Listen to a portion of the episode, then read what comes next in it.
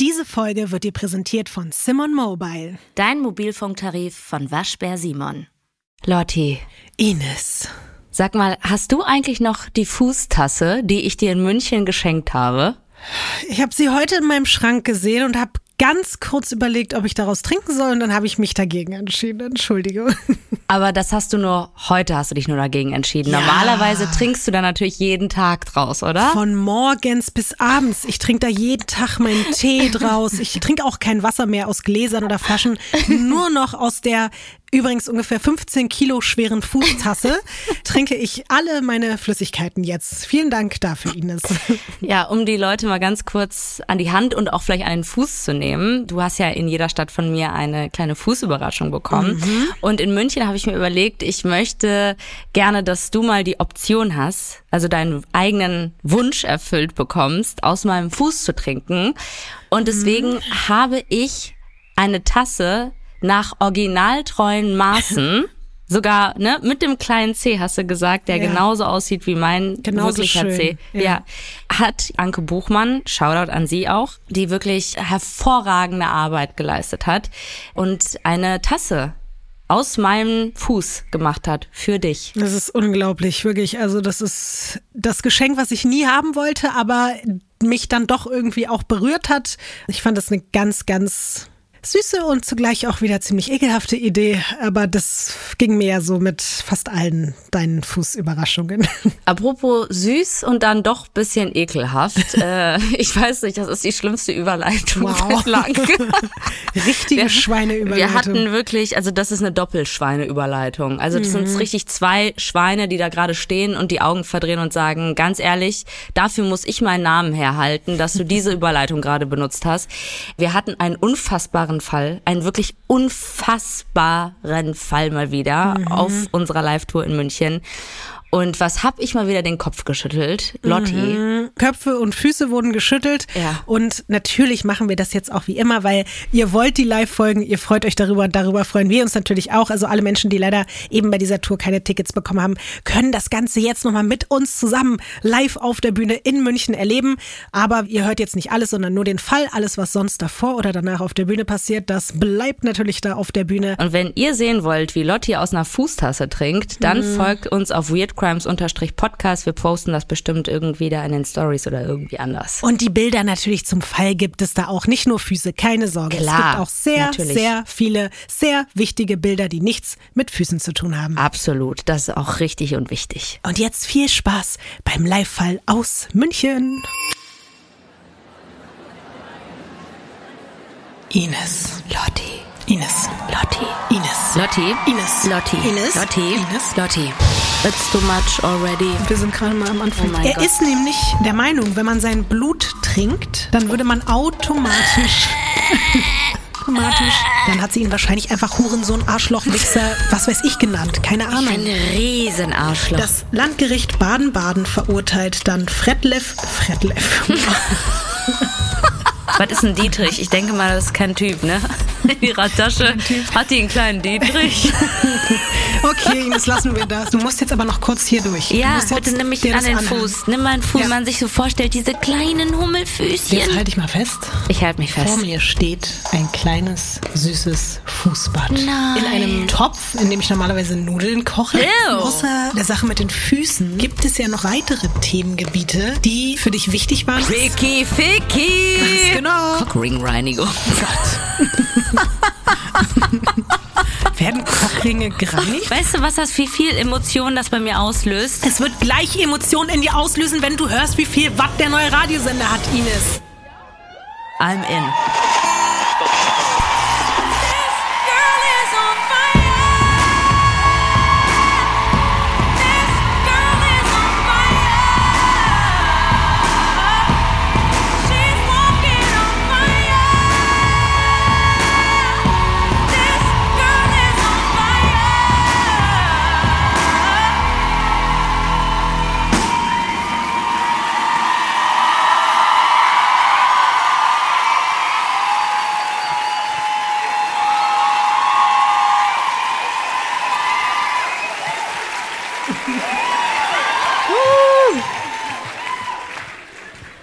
Wollte so ein bisschen Let's Dance-mäßig mit dir tanzen. Hast du gemerkt? Das hat ja, das hat super funktioniert. Ja.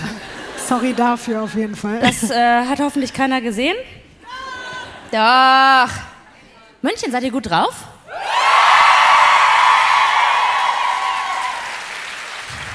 Wann habt ihr eigentlich die Tickets gekauft hier vorne? Also ich glaube, ich wusste nicht mal, dass der Link schon online ist, als ihr die Tickets gekauft habt, oder? Ihr seid richtige Hardcore-Fans, oder? Tut mir leid, wenn ihr heute irgendwas seht, was ihr nicht sehen sollt. Ich habe mich nicht rasiert.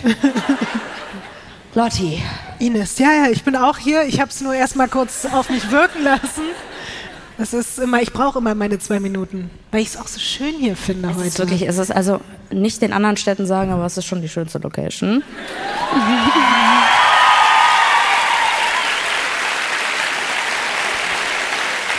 Bist du bereit, Ines? Ich bin bereit. Seid ihr bereit? Von Studio Bummens. Das ist Weird Crimes.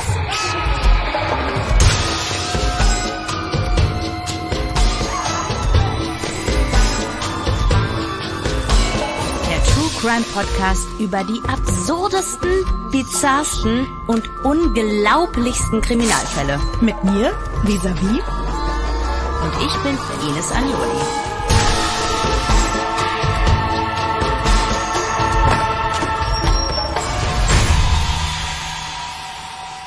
Diesmal die Popstar-Pastorin. Äh, mit einem P oder zwei? Wichtige und gute Frage. Guck mal, hier kannst du es dir angucken. Ah, okay. Oh, schade. Aber schön. Wir hatten schon einen Ficky-Ficky-Fall auf der Tour, du weißt. Es gibt nie genug Ficky-Ficky. Aber ist dir was aufgefallen, an, ja. was die Titel betrifft? Es sind immer Alliterationen und äh, da wir ja in Passau sind, passt es perfekt, oder? Dass wir mit P einen Fall haben. ich habe es wirklich bis jetzt geschafft. Vier von sieben Tourfans fangen alle mit Alliterationen an und ich hoffe, ich wollte, also ich mache mich damit ein bisschen glücklich. Ich hoffe, dich macht es auch ein bisschen glücklich. Macht es euch glücklich? Mich macht sehr glücklich.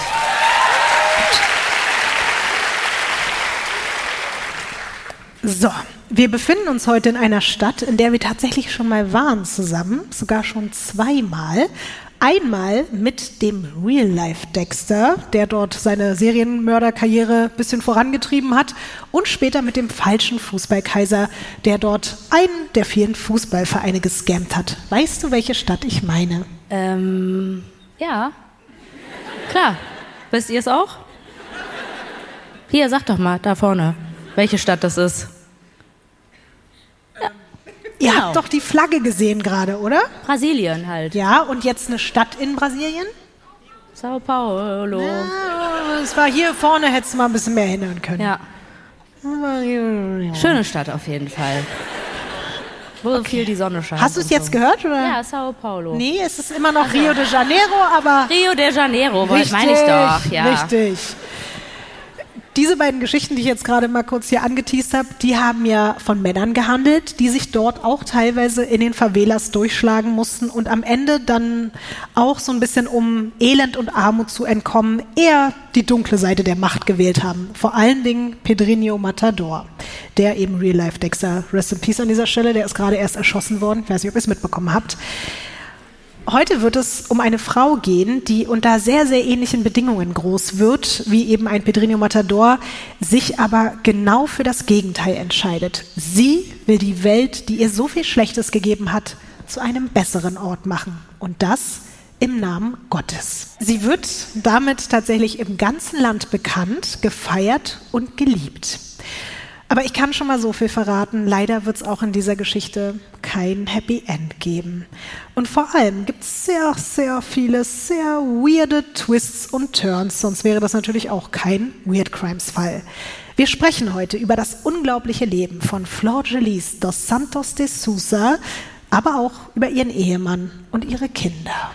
Boah, wie lange hast du gebraucht, um den Namen korrekt auszusprechen? Sehr, sehr lang. Ich weiß, es wird auch vielleicht ein bisschen komisch, weil der Name wird anders geschrieben, als er gesprochen wird. Also er wird Flor Delis oder Flor Delis geschrieben, aber Flor Gelis ausgesprochen. Also ich habe wirklich, ich habe Tage und Nächte geübt, wirklich. Noch bis heute kurz vor der Show hier. Wir starten heute wie angekündigt in Rio de Janeiro, auch in einer Favela, aber nicht in der bekanntesten und größten, in der auch Pedrinho Matador eine Zeit lang gelebt hat. Diese Favela heißt Jacarezinho. Und davon darfst du dir das erste Bild für heute angucken und ihr natürlich auch. Okay, wow. Das sind sehr, sehr viele Gebäude. Mhm. Aber wie immer, es gibt eine schöne Aussicht mit Bergen mhm. und Bäumen. Mhm. Aber man merkt schon, es ist auf jeden Fall ein sehr armes Viertel. Mhm. Also Jacarezinho ist vor allen Dingen eben das, was man hier vorne so sieht mit den ganzen vielen kleinen, flachen, vor allen Dingen auch so Wellblechgebäuden. Dahinter wird es dann wieder so ein bisschen mehr, wo man die großen Häuser sieht, ist dann mehr so äh, ja, Rio City. de Janeiro ja. City. Jacarezinho, das bedeutet übersetzt Alligator. Und viele sagen, dass das sehr passend ist, weil man dort halt als Mensch tatsächlich genauso schnell verschluckt und getötet werden kann wie von dem gefürchteten Tier. 40 bis 60.000 Menschen leben dort, als 1961 Flor Gelis dos Santos de Sousa in den Slums zur Welt kommt. Ihr Vater ist Akkordeonspieler, ihre Mutter Kindergärtnerin. Ihre Familie wurde erst ein paar Jahre zuvor zum christlichen Glauben bekehrt. Um genau zu sein, sind sie jetzt Anhänger einer Pfingstkirchengemeinschaft. Ines, Sagt dir das noch was mit ja. der Pfingstkirche? Ja. Ist das äh, der Pfarrer und die Braut Christi? Richtig, genau das ist es. Das war eben der Glaube, der da in Schweden zelebriert wurde. Und das Verrückte ist, was ich dann jetzt auch hier im Laufe der Recherche festgestellt habe, tatsächlich haben Anfang des 19. Jahrhunderts zwei schwedische Missionare diese Glaubensrichtung in den brasilianischen Amazonas importiert. Und von da aus hat sich das dann ausgebreitet und einfach eine Millionenanhängerschaft gefunden, weil man vor allem dann auch den ärmeren Menschen versprochen hat, ey, wenn du und deine Familie, wenn ihr hier Mitglieder der Pfingstkirche werdet, dann habt ihr bald keine Geldsorgen mehr, dann wird der Ehemann aufhören mit dem Trinken, die Kinder werden keine Drogen mehr nehmen, alle Krankheiten werden verschwinden. Und das hat natürlich dann schon bei vielen Leuten einfach genau die Punkte getroffen, die sie so sehr belastet haben. Und so ist Brasilien einfach in nur wenigen Jahrzehnten zu einer der größten evangelikalen protestantischen Bevölkerungen der ganzen Welt geworden. Und eine dieser überzeugten Familien ist eben die von Flor Gelis. Ihr Vater hält zu Hause regelmäßig Predigten für andere Gläubige und sie singt und tanzt schon als Kind bei den Gottesdiensten mit mehr Inbrunst als alle anderen zusammen. Ich zeige dir jetzt mal den bis dahin größten Moment im Leben der zu diesem Zeitpunkt 14-Jährigen. So aus eigener Teenager-Erfahrung, Ines, was könnte das so sein? Der tollste Moment? Kirchenchor? Oder, also für mich wäre damals Mini-Playback-Show gewesen. Aber vielleicht nicht mit 14, ne? Ist schon ein bisschen zu alt. Ähm, mit 14. 14. 14. Ich bin mit 14 schon besoffen feiern gegangen. Ja. Ich weiß auch nicht. Ich, also ich glaube, irgendwo ich muss ganz ehrlich, in Duisburg, ne, gibt es einen Club oder gab es einen Club Soundgarden, ne?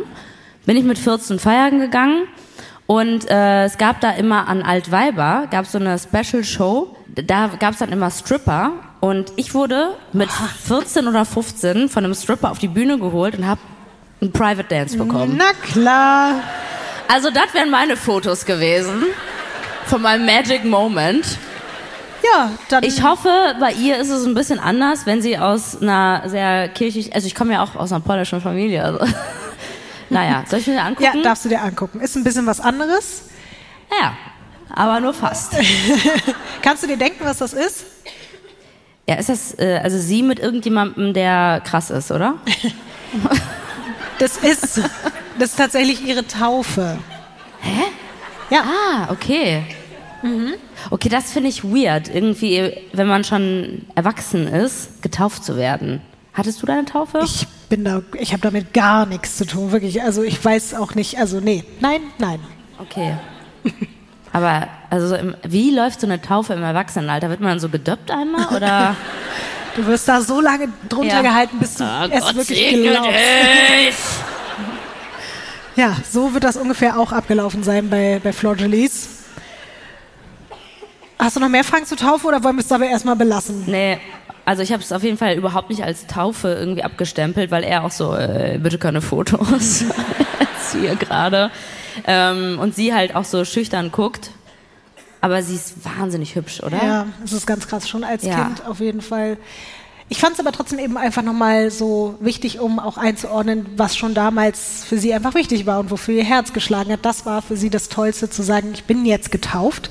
Und genau zu dieser Zeit fängt sie dann übrigens auch an, zusammen mit ihrem Vater durch die Favelas zu ziehen und versucht, dort wirklich Kriminelle zum Glauben zu bekehren. Und das funktioniert ziemlich gut. Vor allem ihr hören, und sie ist ja einfach wirklich eine, wie man sieht, sie ist eine dann doch irgendwie noch relativ junge, zierliche, junge, zurückhaltende Jugendliche. Ihr hören die Drogenabhängigen und Gewalttätigen, meistens Männer, einfach zu, wenn sie kommt und über Gott spricht. Aber dann meint es das Schicksal nicht gut mit Flor und ihrer Familie. 1976, da ist sie 15, kommt ihr Vater bei einem Verkehrsunfall ums Leben. Mhm.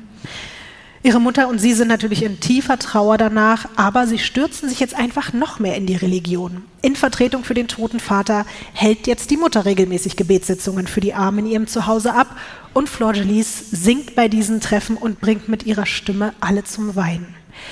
Die beiden können durch Spenden ein bisschen Geld sammeln und gründen dann sogar eine kleine örtliche Ladenkirche. Also man kann sich das wirklich vorstellen, so ein bisschen wie in so einem Späti an der Ecke.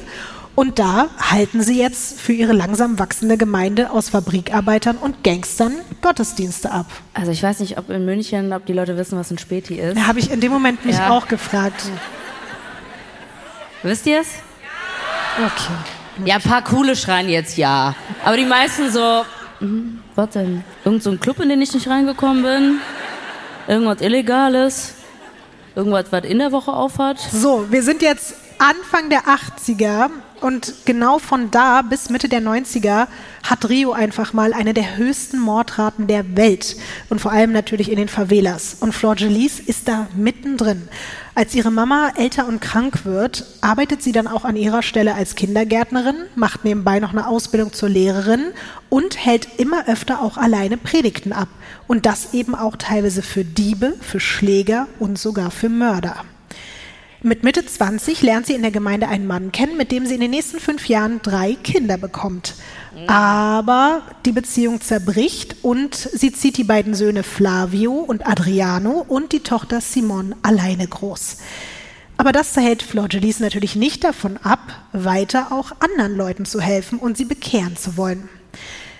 Gerade in der Zeit, in der die Banden- und Drogenkonflikte in der Stadt besonders am Eskalieren sind, da ist sie jetzt übrigens Anfang 30, führt die dreifache Mutter die wöchentliche Evangelismo da Madrugada ein, übersetzt Predigt vor der Morgendämmerung. Ihr Ziel ist es jetzt, junge Bandenmitglieder vor dem Gefängnis oder vor einem gewaltsamen Tod zu retten.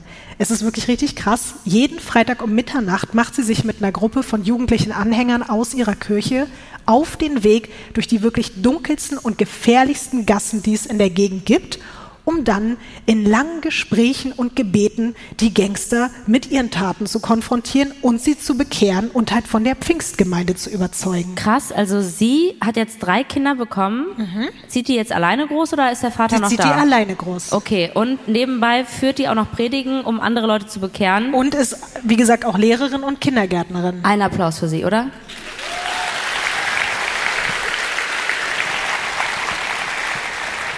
Also wirklich, um das auch nochmal zusammenzufassen, ihr Vater ist ja wie gesagt gestorben, ihre Mutter ist jetzt krank, der Vater ihrer drei Kinder ist nicht mehr da und sie stemmt das alles alleine und sie hat aber jetzt auch das Glück, dass eben in der Gemeinde, die sich da so ein bisschen auch um sie rum formiert hat, sind da einfach so ein paar Leute, die mit ihr zusammen dann jetzt in die Favelas gehen und sie dabei unterstützen, aber es ist halt krass, sie ist eine Anfang 30-jährige Frau, aber sie geht da rein und spricht mit den schlimmsten Leuten, die du dir vorstellen kannst. Und sie sagt die ganze Zeit, hey, kommt doch mit mir, kommt zu meiner kleinen Ladenkirche, lasst uns zusammen beten treten und die Leute reagieren halt wirklich meistens relativ offen auf sie. Flor Gelis sagt auch schon damals, und das könnte man vielleicht auch so ein bisschen als so eine Art vielleicht Mutter Teresa-Komplex oder so bezeichnen, sie kann nicht leben, wenn sie nichts Gutes für andere tun kann. Und sie riskiert dabei jetzt auch wirklich ihr eigenes Leben. Einmal legt sie sich mit dem mächtigsten Drogenboss in Jacarezinho an. Der und seine bewaffneten Leute wollen sie und ihre Gruppe nämlich nicht durchlassen. Und Flor baut sich vor ihm auf und sie hält ihm eine miese Standpauke. Sie sagt, Zitat, Du bist der Chef von nichts, nicht mal von deiner eigenen Nase. Denn wenn mein Gott will, wird er dich jetzt in einen Aussätzigen verwandeln und deine Nase wird dir abfallen und es wird nichts geben, was du dagegen tun kannst. Ja, krasser Spruch, oder? Boah, dass das funktioniert hat, finde ich. Was glaubst du denn, wie es funktioniert und ob es funktioniert? Was glaubst du, wie reagiert der Drogenboss darauf? Ich glaube, sie hat auf jeden Fall diesen Nasentrick gemacht, mit dem man so mit Kindern macht. Und dann hat er gesagt, ich will meine Nase zurück und ist weggerannt. Ja, ungefähr so war es. Er sagt ihr halt, dass sie verrückt ist, sehr, sehr verrückt, aber er lässt sie durch. Und sie verdient sich so immer mehr Respekt, aber natürlich auch immer mehr Feinde in der Unterwelt Rio de Janeiros. Das ist ungefähr auch die Zeit, in der einige Kinder und Teenager von der Straße anfangen, sie Mama Flor zu nennen und ihr überall hinzufolgen, auch bis zu ihr nach Hause. Zum Beispiel ein 17-jähriger Drogendealer und Waffenhändler, der auch schon mal eine Handgranate unter der Matratze seiner Mutter versteckt hat, und der übernachtet jetzt immer öfter bei Flor Jelies und ihren Kindern, weil er sich dort einfach wohler fühlt als bei seiner eigenen Familie. Ja, und auch zwei bis drei obdachlose Kinder aus dem Viertel schlafen jetzt regelmäßig bei Mama Flor. Irgendwann sind es neben ihren eigenen drei Kindern sechs weitere, die eigentlich de facto bei ihr wohnen. In wahrscheinlich einer sehr, sehr kleinen Wohnung, oder? Ja, das sind so zwei Zimmer, also mehr nicht. Und sie hat auch nicht mal ein eigenes Bad dort. Aber irgendwann sagt sie sich so, ey komm, jetzt sind die eigentlich eh immer da, also adoptiere ich die einfach. Wie schlecht fühlt ihr euch jetzt gerade hier in München, oder? Und einer von ihnen ist der 15-jährige Anderson. Der hat eigentlich auch eine eigene Familie, aber der reist von dort regelrecht aus, weil er Mama Flor und ihre Kinder in der Ladenküche kennengelernt hat und jetzt einfach lieber dort wohnen möchte. Was ein kleines bisschen weird ist, obwohl sie jetzt quasi eigentlich sowas wie Geschwister sind, verknallen sich Anderson und Simone, die leibliche Tochter von Florgelis, ineinander. Die werden jetzt halt dann sowas wie ein Paar. Das wird aber nicht die strangeste Familienkonstellation bleiben, über die wir heute sprechen, keine Sorge. Ich hatte auch eigentlich keine Sorge, was das betrifft. Gut. Flor Jelies und ihre neun Kinder, also neun sind es jetzt wirklich insgesamt, leben nun zusammen in dem kleinen Wellblechhäuschen mit eben maximal zwei Räumen. Also teilweise ist auch eher von anderthalb die Rede, so richtig weiß man das jetzt auch nicht genau, aber mitten eben in der Favela in Jacarezinho. Und das klappt eigentlich ganz gut dafür, dass da jetzt so viele Leute mit so wenig Platz auf einen Haufen sind. Aber dieser Platz wird nicht für immer reichen. Denn so knapp zwei Jahre später steht eine Frau aus der Kirche vor Flor de Lis und bittet sie, ein Neugeborenes zu adoptieren, das gefunden wurde und niemand möchte das Kind haben oder kann es eben irgendwie aufnehmen. Flor de Lis denkt keine Sekunde nach. Sie sagt sofort ja und ist halt plötzlich jetzt auch nochmal wieder Mutter eines Säuglings geworden. Nur ein paar Tage später, das ist jetzt Mitte der 90er, steht diese Frau wieder bei Flor vor der Tür. Sie hat noch ein paar Kinder dabei die sie adoptieren soll. Möchtest du mal raten, wie viele, Ines? Voll gerne.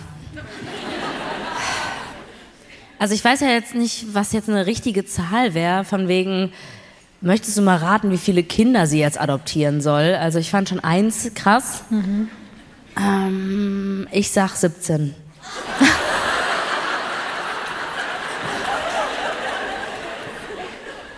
ich glaube, solche Leute nutzen das aus, wenn man gutmütig wird. Weißt du? Weißt du, was das Schöne ist? Eigentlich würde ich mich jetzt so aufregen. Aber Sagen würdest viel du bescheuert, 17 Kinder. Ich hätte gedacht, du sagst vielleicht sieben oder so, aber 17 und jetzt sage ich dir aber, es sind 37 Kinder. Tja, siehst du mal.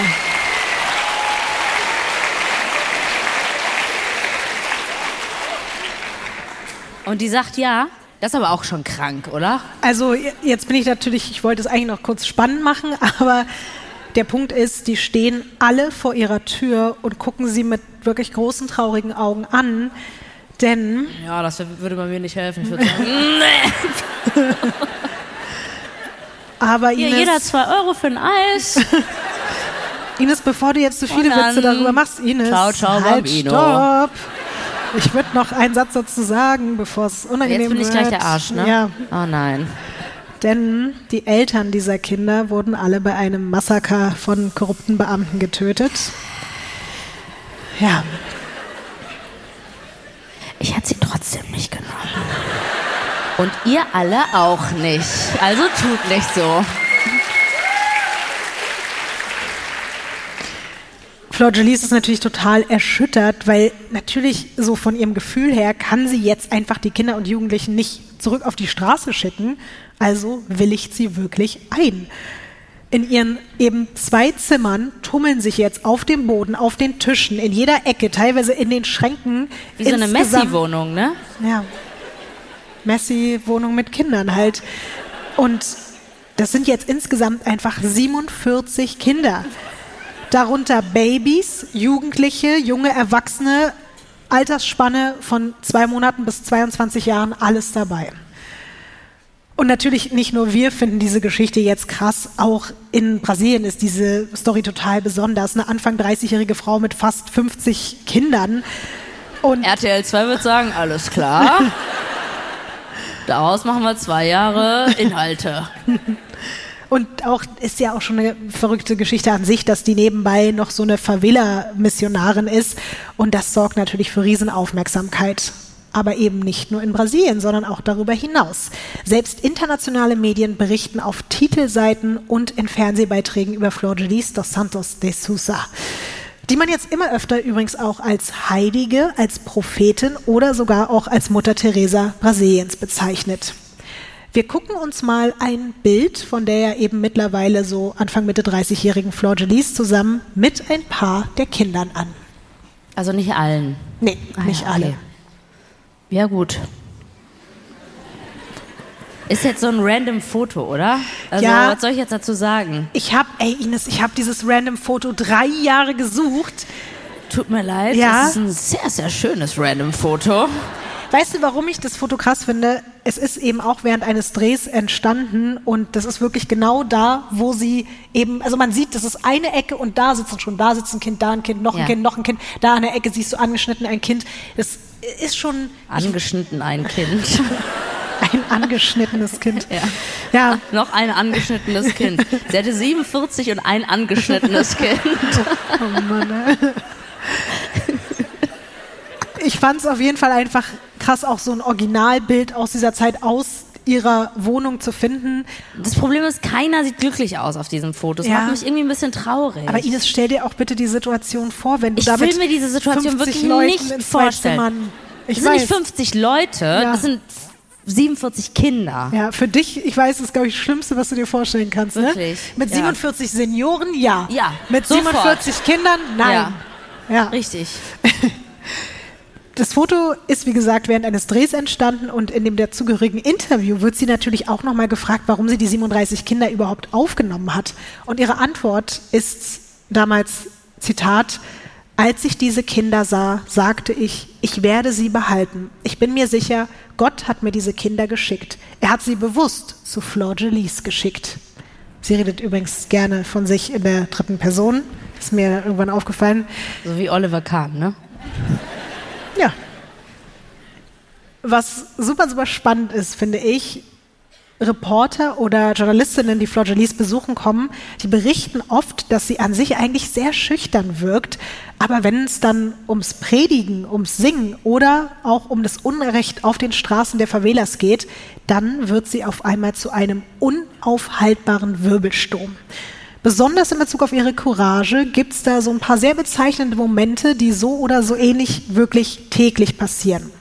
Flor Jalice bekommt zum Beispiel mit, wie ein 13-Jähriger von Drogenhändlern weggeschleppt wird und alle Typen, die da so umherstehen, gucken einfach nur zu, machen nichts, aber sie packt den Jungen an den Füßen und hält ihn fest, schreit die Männer so lange an, bis sie ihn wieder loslassen.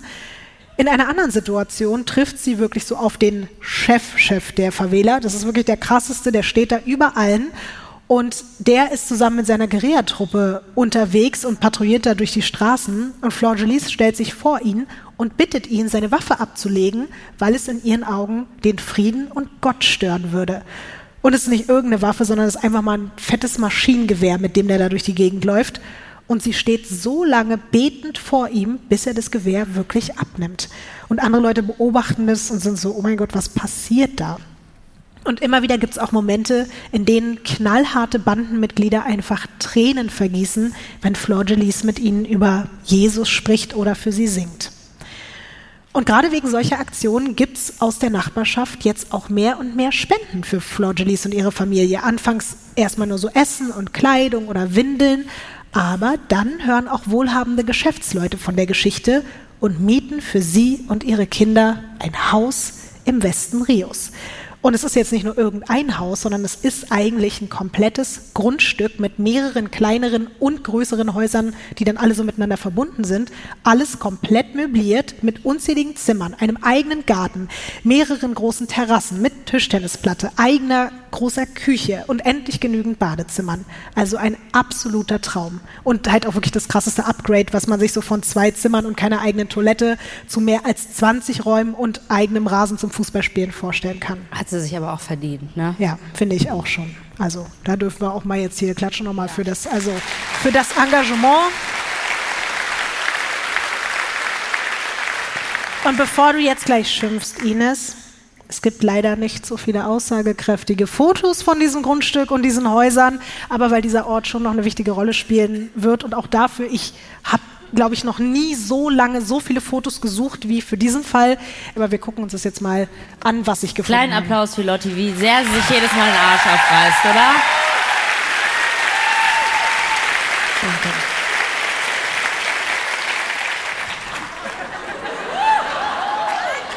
Ich nehme mal wieder zurück.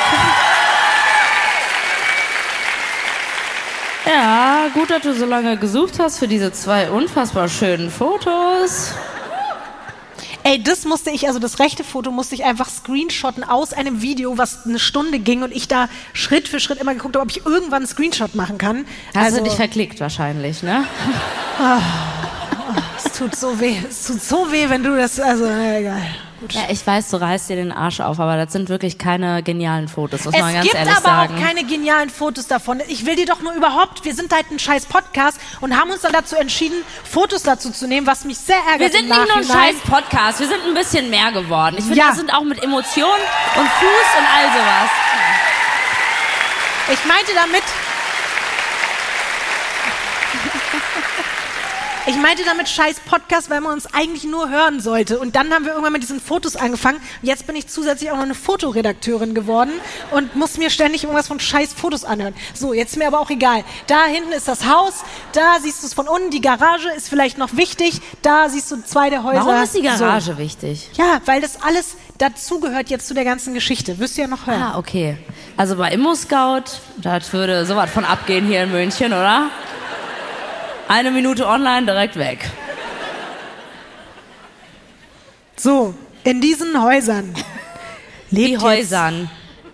Ich dachte, ein, ein Haus. Ich meinte doch gerade, guck mal, da ist ein Haus, da ist ein Haus, da in der Mitte siehst du nochmal, das sind so mehrere Gebäude. Verteilte Gebäude. Das mehrere Aber verteilte ein Gebäude. zusammenhängendes Haus oder nicht? Es sind, wie gesagt, schon einzelne Gebäude, die mit Terrassen verbunden sind und so. Okay, also mehrere Häuser. Gut, diesen, dass man das so gut erkennen kann auf den in Fotos. Diesen einzelnen, teilweise verbundenen mehreren Gebäuden lebt Florgelis jetzt die nächsten Jahre mit ihren fast 50 Kindern zusammen. Das ist natürlich schon auch alles ziemlich stressig und laut. Nicht alle haben eigene Zimmer oder Betten, aber man muss trotzdem sagen, insgesamt läuft es für die besonderen Umstände doch ganz gut. Aber irgendwann fällt auf, dass eines dieser Kinder, das mittlerweile eigentlich keins mehr ist, sondern auch ein 20 Jahre junger Mann, irgendwie besonders bevorzugt wird. Und halt auch mittlerweile Nein. einfach so einen Status in der Familie zu haben, scheint den anderen nicht haben. Es ist Anderson, der inzwischen nicht mehr mit seiner Adoptivschwester zusammen ist. Ach so, der also. Der dafür jetzt aber sehr, sehr viel Zeit mit seiner Adoptivmutter mm. und ja eben auch ehemaligen Schwiegermutter in Spee, Florgelis, verbringt. Ich zeige dir jetzt mal ein Bild von den beiden bei einem gemeinsamen Ausflug. Ah, okay, gut. Ja, aber das ist jetzt ein nettes Foto, finde ich. Nee? Nee, ja, danke. Danke, nee. Hier, nee. Hä, wieso ist das denn jetzt nicht okay? Ja, danke schön. Vielen Dank. Da wurde gerade, falls ihr es nicht gehört habt, gesagt, dass es mega weird ist. Nee, das finde ich jetzt, weil ihr jetzt schon in eurem Kopf weitergemacht habt und diese Zusatzinformationen habt, aber das ist ein Foto von einer Frau, die einen, Mann oder einen erwachsenen Menschen adoptiert hat und dann so ein Foto zusammen macht, ist schon okay, auf die Hände oder? geguckt? Ach so, nee, das habe ich nicht gesehen. Ja. Ich habe nicht gesehen, dass die Händchen halten. Ja, nö. Ja. ja, okay, sorry. Ich nehme das wieder zurück. Du hast absolut recht. Es ist ja, und ich habe vielleicht auch sorry. recht. Kannst du auch bei mir das zurücknehmen? Jetzt es tut mir bei leid. Bei den Leuten nimmst du es zurück, bei mir nicht. Ich nehme es bei allen zurück, die jetzt sich gerade persönlich angegriffen gefühlt haben. Danke. Große Entschuldigung. Es tut mir leid, bitte nehmt die an. Okay. So, also Meine jetzt nochmal. Es ist aber heute auch aggressiv hier in München. So, was ist jetzt so dein Eindruck, wenn du da nochmal ja, genauer kranke Scheiße. Tut mir leid. War von Anfang an meine Meinung. Ich finde, das geht gar nicht. Ja.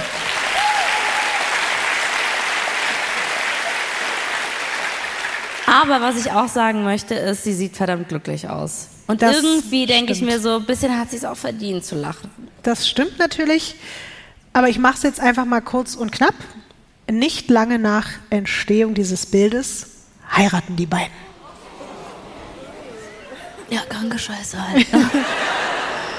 Und ich will das jetzt auch noch mal ganz kurz zusammenfassen. Es ist, also der Altersunterschied ist ja jetzt noch nicht mal das Weirdeste daran. Sie ist 36, er ist 20. Egal, was. Naja.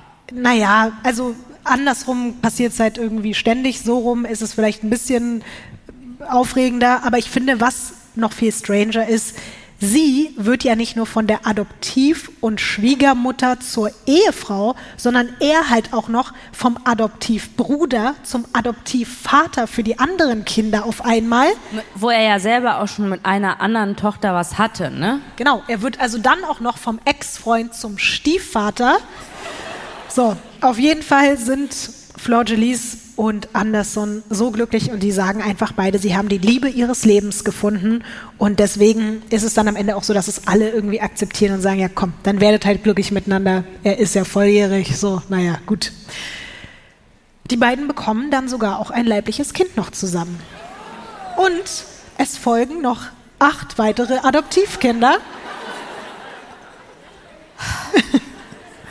Insgesamt sind wir jetzt bei 55 Kindern.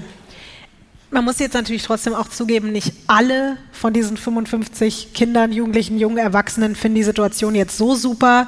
Simone zum Beispiel, ihre leibliche Tochter, soll dann doch schon auch ein Problem damit haben, dass ihr Ex und gleichzeitig ja auch noch Bruder jetzt irgendwie mit der gemeinsamen Mutter verheiratet ist und Flavio, der älteste leibliche Sohn von Flor Jolies, verliert dadurch auch so ein bisschen seinen Hausherrenstatus, den er vorher hatte.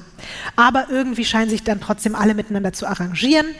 Und man könnte ja jetzt denken, okay, das Ehepaar hat jetzt genug damit zu tun, sich da irgendwie um diese mehr als 50 Menschen zu kümmern, sie zu betreuen und zu versorgen.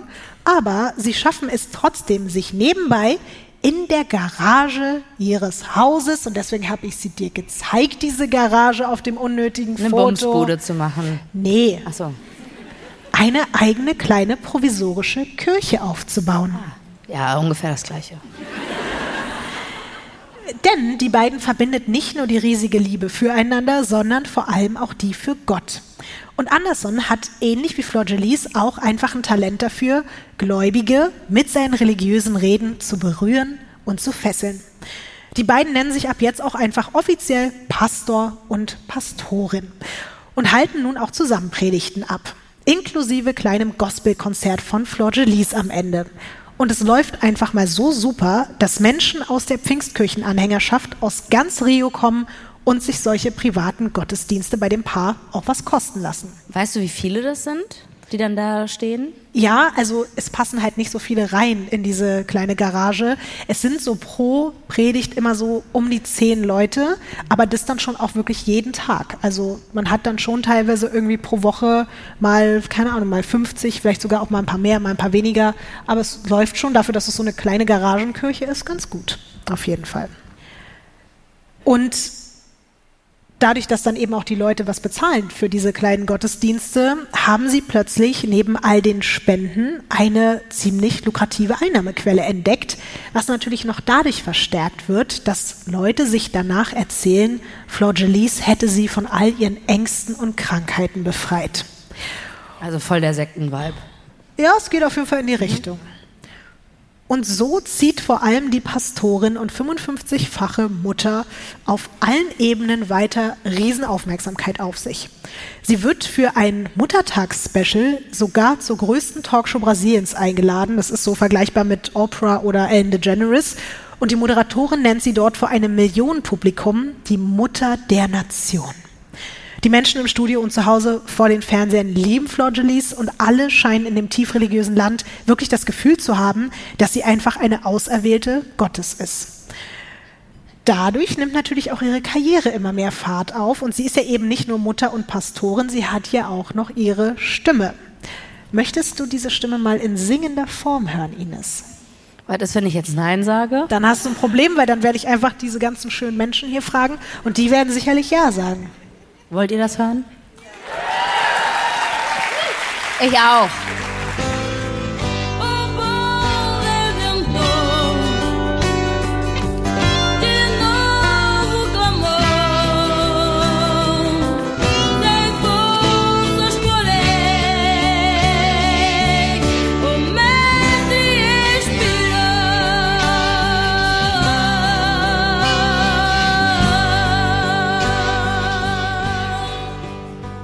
Also singen kann die auf jeden ja, Fall. Ja, finde ich auch, oder? Also was also sagt ist ihr? Gar nicht so voll scheiße.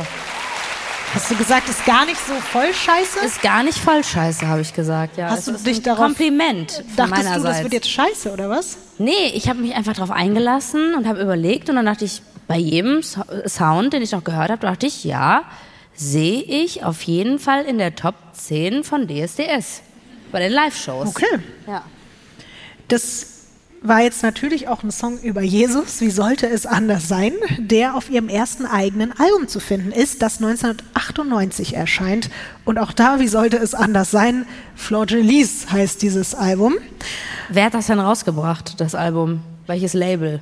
Das war jetzt schon so ein ganz kleines sehr, sehr kleines Label. Also das war jetzt nicht mit großem Wirbel da drumherum und auch nicht mit viel Geld. Aber tatsächlich haben sich schon ein paar CDs verkauft. Und sie hat immer mehr Auftritte gehabt. Und die Einnahmen aus den CD-Verkäufen verschaffen der Familie zu dieser Zeit so noch ein bisschen mehr Geld. Und sie investieren in den nächsten Jahren alles, was sie haben, in die Gründung einer eigenen richtigen Kirche. Und auch der Name dieser Kirche lautet nicht ganz so überraschend Ministerio Flor Gelis. Ein bisschen unsympathisch, oder? Also nachdem sie vorher so Mutter Teresa mäßig unterwegs war und ich schätze das total, wie groß ihr Herz ist und auch wie hilfsbereit sie ist. Hilfsbereit ist eigentlich gar nicht das richtige Wort, was das widerspiegelt, was sie da alles tut. Aufopfernd. Ja, aber das ist so, man hätte sagen können, komm, it's uh, uh, 47 and uh, angeschnittenes Kindkirche, oder? Obwohl ich es insofern natürlich ein bisschen verstehe, wenn du so eine Kirche aufbauen willst, ist es natürlich schon gut, wenn du so eine Identifikationsfigur hast und die dann auch direkt mit dem Namen verknüpft ist. Das sagen SektenführerInnen auch. Ja, das stimmt. Mhm. Ja, da, doch, da gebe ich dir recht. Flor Gelis und ihr Ehemann Anderson kaufen ein altes Busdepot und nennen das Gelände Cidade do Fogo, übersetzt Stadt des Feuers. Wir gucken uns das mal von außen erstmal an.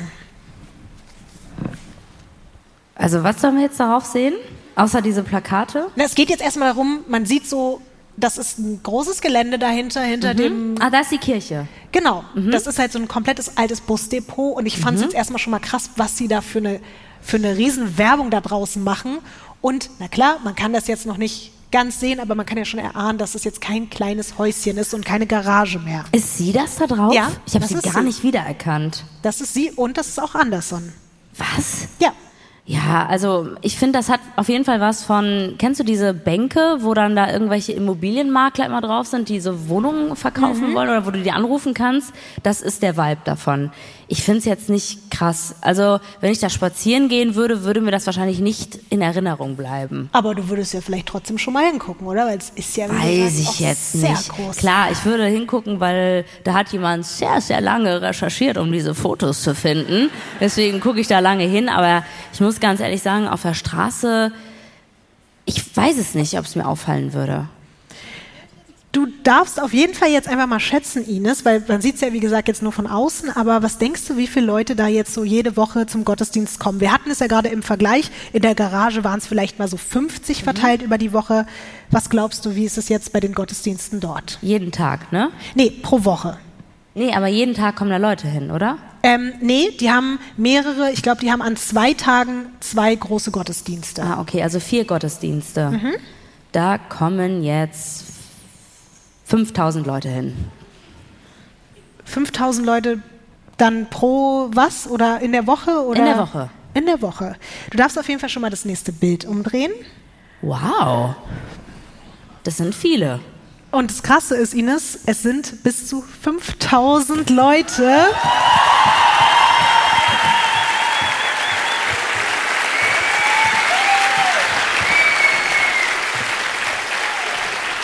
Ihr habt alle gedacht, ich übertreibe, ne? Ich wollte auch gerade schon wieder sauer auf dich werden, aber jetzt kommt's. Es sind bis zu 5000 Leute bei jedem Gottesdienst. So, okay. Ich finde, du darfst dich trotzdem freuen, aber das bedeutet, auch. bei zwei bis vier Gottesdiensten sind das teilweise bis zu 20.000 Menschen in einer Woche, die sich dort tummeln. Schon krass, ne? Sehr krass. Und auch so der Klingelbeutel geht da auch durch die Reihen und sowas? Na halt? klar, ja, na klar. Okay. Und hast du sie erkannt, dass davon ist auch Fleur Jolies? Habe ich nicht ne? mehr erkannt. Nee, ja. das ist äh, krass. Du darfst mich jetzt auch bitte nicht wieder genau, weil äh, das ist ein Zeitraum von jetzt teilweise diese ganze Geschichte von 30, 40 Jahren, ich habe Dyskalkulie, also frag mich jetzt nicht nach der ganz genauen Jahreszahl, aber sie ist zu diesem Zeitpunkt da auf jeden Fall jetzt schon über 40. Mhm. Es ist viel Zeit vergangen, aber das Wichtigste ist ja jetzt, was sie sich da aufgebaut hat. Wie findest du Absolut. das?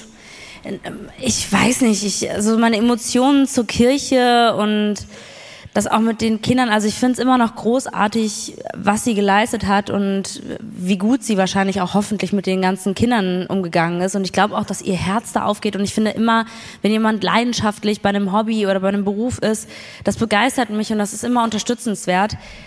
Aber diese Pfingstkirchengeschichte, ich bin kein Fan davon und deswegen bin ich jetzt auch nicht so krass begeistert. Man sieht ja da schon noch auf dem Foto so ein bisschen, dass die Leute schon auch auf sie reagieren. Teilweise rasten die wirklich komplett aus, während ja, sie krass, oder? Predigten Würdet niemals machen, oder? Und die Leute wollen auch einfach immer mehr von ihr. Sie wollen ihr nicht nur zuhören, sie wollen sie auch berühren und sie wollen. Also körperlich berühren. Ja, sie wollen von ihr umarmt werden, sie wollen persönlich gesegnet und geheilt werden und am liebsten wollen sie irgendwie sogar auch eine Art, keine Ahnung, einen Teil von Flor Jolies mit nach Hause nehmen. Also wird jetzt am Ein- bzw. Ausgang der Kirche ein Giftshop eröffnet mit Tassen, auf denen Flor Jolies Gesicht drauf ist. Fußtassen gibt es leider nicht. Oder auch irgendwelche motivierenden Zeilen aus ihren Songs und Predigten. Es gibt natürlich auch Shirts mit dem Logo der Kirche, es gibt Schlüsselanhänger und Poster. Aber nicht nur damit verdient das Pastorenpaar Geld. Du hast gerade nach dem Klingelbeutel gefragt und es ist jetzt ein ähnlicher Mechanismus. Alle Mitglieder von Florgelis Gemeinde spenden jede Woche ein Zehntel ihres Gehalts. Oh, guck mal hier München so, ne. Das sehe ich ja gar nicht ein. Bevor wir jetzt alle irgendwie uns denken, so, wow, was ist das denn? Das ist in kirchlichen Organisationen tatsächlich nichts Neues. Also dieses Deswegen Gebot, bin ich auch ausgetreten. Ja. dieses Gebot gibt es in ähnlicher Form wirklich schon seit dem Alten Testament. Aber den Menschen in Florgelis Kirche wird schon immer wieder sehr deutlich gemacht, wenn ihr diesen, diese 10% nicht abgebt, dann kommt ihr safe in die Hölle. Also ist schon mit nicht wenig Druck, würde ich sagen. Ich frage mich, wie das hier in Bayern ist, weil ihr seid ja auch so christlich unterwegs, ne? Ist das für euch gerade so, nee, nee, schon gut so mit den 10 Prozent? Oder seid ihr auch alle ausgetreten? alle ausgetreten. Gut.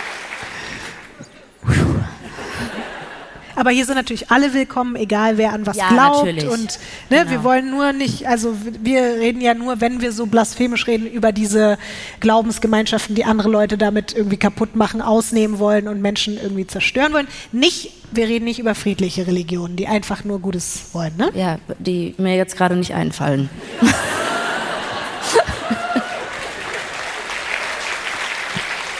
Es muss ja auch nicht immer nur eine Religion sein, sondern Menschen können ja auch für sich selbst einen Glauben haben und den Absolut. auf ihre Art und Weise zelebrieren und das ist alles total in Ordnung. So. Lasst euch keine Anti-Fluchkerzen für sehr viel Geld andrehen. Das ist auf jeden Fall meine Message an euch. Also bei Flor und Anderson fließt jetzt auf jeden Fall immer mehr Geld. Vor allen Dingen auch durch dieses Merch eben, aber auch durch die 10 Prozent. Und parallel dazu gibt es auch immer mehr Aufmerksamkeit für Flor und ihre Kirche. Sie bekommt jetzt fast täglich Einladungen zu allen bekannten TV-Shows Brasilien und dann wird sogar noch ein Filmemacher auf sie aufmerksam. Er findet die Geschichte der Frau aus der Favela, die so viele Kinder und irgendwie auch sich selbst auf eine Art gerettet hat, so inspirierend, dass er sie verfilmen möchte. Flor ist natürlich begeistert. Sie hat nur eine Bedingung, sie möchte selbst mitspielen. Und zwar sich selbst. Komisch, ja. Der Regisseur stimmt zu, gedreht wird an Originalschauplätzen, sogar in ihrem eigenen Haus. Und weil sie eben die Mutter der Nation ist und alle sie kennen, machen einfach mal die bekanntesten Soap-DarstellerInnen des Landes mit und alle spenden ihre Gage an Flor Jalice und ihre Familie. Was die Qualität betrifft, ist das jetzt aber zugegeben so ein bisschen so, als würde man bei uns sagen, komm, wir drehen hier einen krassen Blockbuster, aber besetzen dann halt nur so Leute von Berlin Tag und Nacht. Ich habe den Trailer gesehen, das ist wirklich unfassbar wack. Aber für Jalice ist es natürlich trotzdem zu diesem Zeitpunkt das Größte. Sie sagt damals, Zitat, wenn du in der Favela geboren und aufgewachsen bist, kannst du dir nie vorstellen, dass du eines Tages den Menschen nahe kommst, die du im Fernsehen gesehen hast. Plötzlich waren sie in meinem Haus. Ich hielt es für ein Wunder. Im Oktober 2009, also da sind wir jetzt schon, wird der Film sogar auf Rios internationalem Filmfestival uraufgeführt und Flor Jalice ist mit allen 55 Kindern und ihrem Mann auf dem roten Teppich.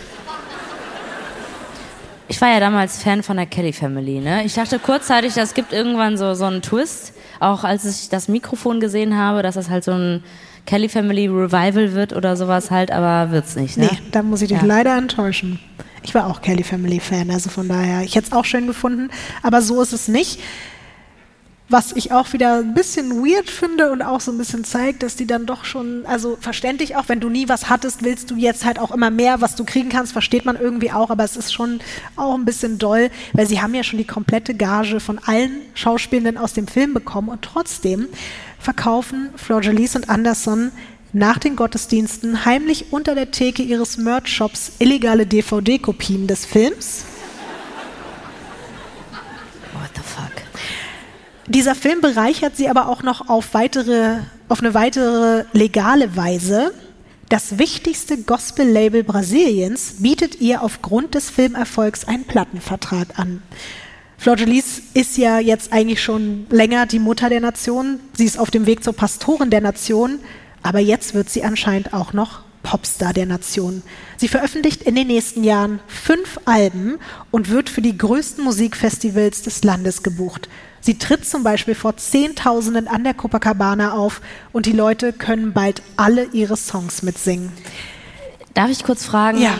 gibt es irgendwie so ein also so ein Schätzwert, wie viel die mittlerweile pro Monat verdienen? Dazu kommen wir noch, Ines. Du darfst es gleich nochmal schätzen Danke. und dann wieder komplett daneben liegen und mich sauer machen. Also das wird alles gleich noch passieren.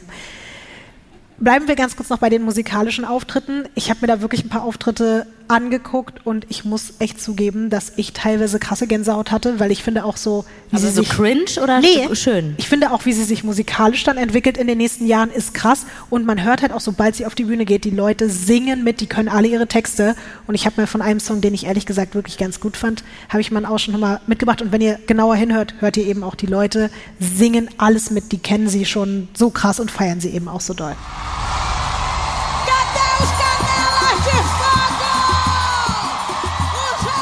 Geht aber ab.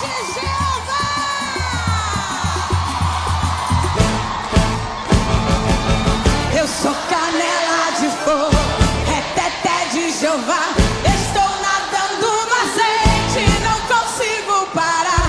Eu sou canela de fogo, reteté de Jeová.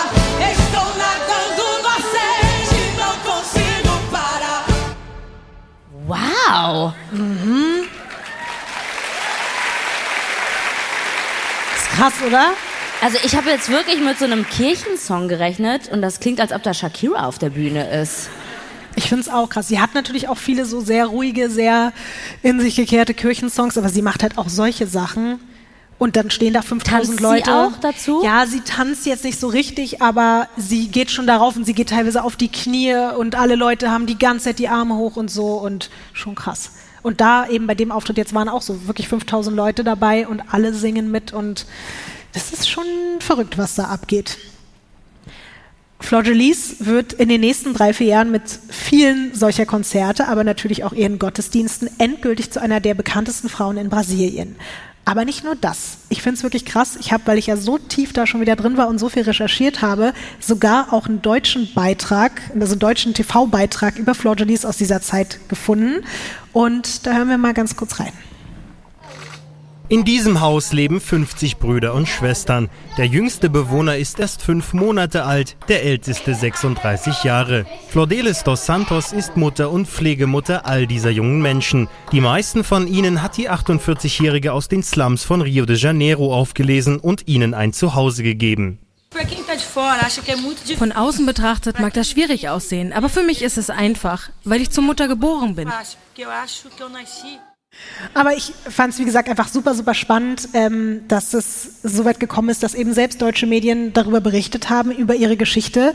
Und Flor Jolies bei all diesen Medienauftritten bei jeder Gelegenheit auch ganz stolz ihre einzigartige Familie zeigt und da wir die, glaube ich, jetzt auch noch nicht so richtig auf einem Haufen gesehen haben, gibt es der Vollständigkeit halber jetzt auch nochmal einen Artikel in einem bekannten Magazin, in dem sie auch auftaucht und in dem zumindest einige ihrer Kinder, aber auch sie und ihr Mann jetzt nochmal zum jetzigen Zeitpunkt zu sehen sind.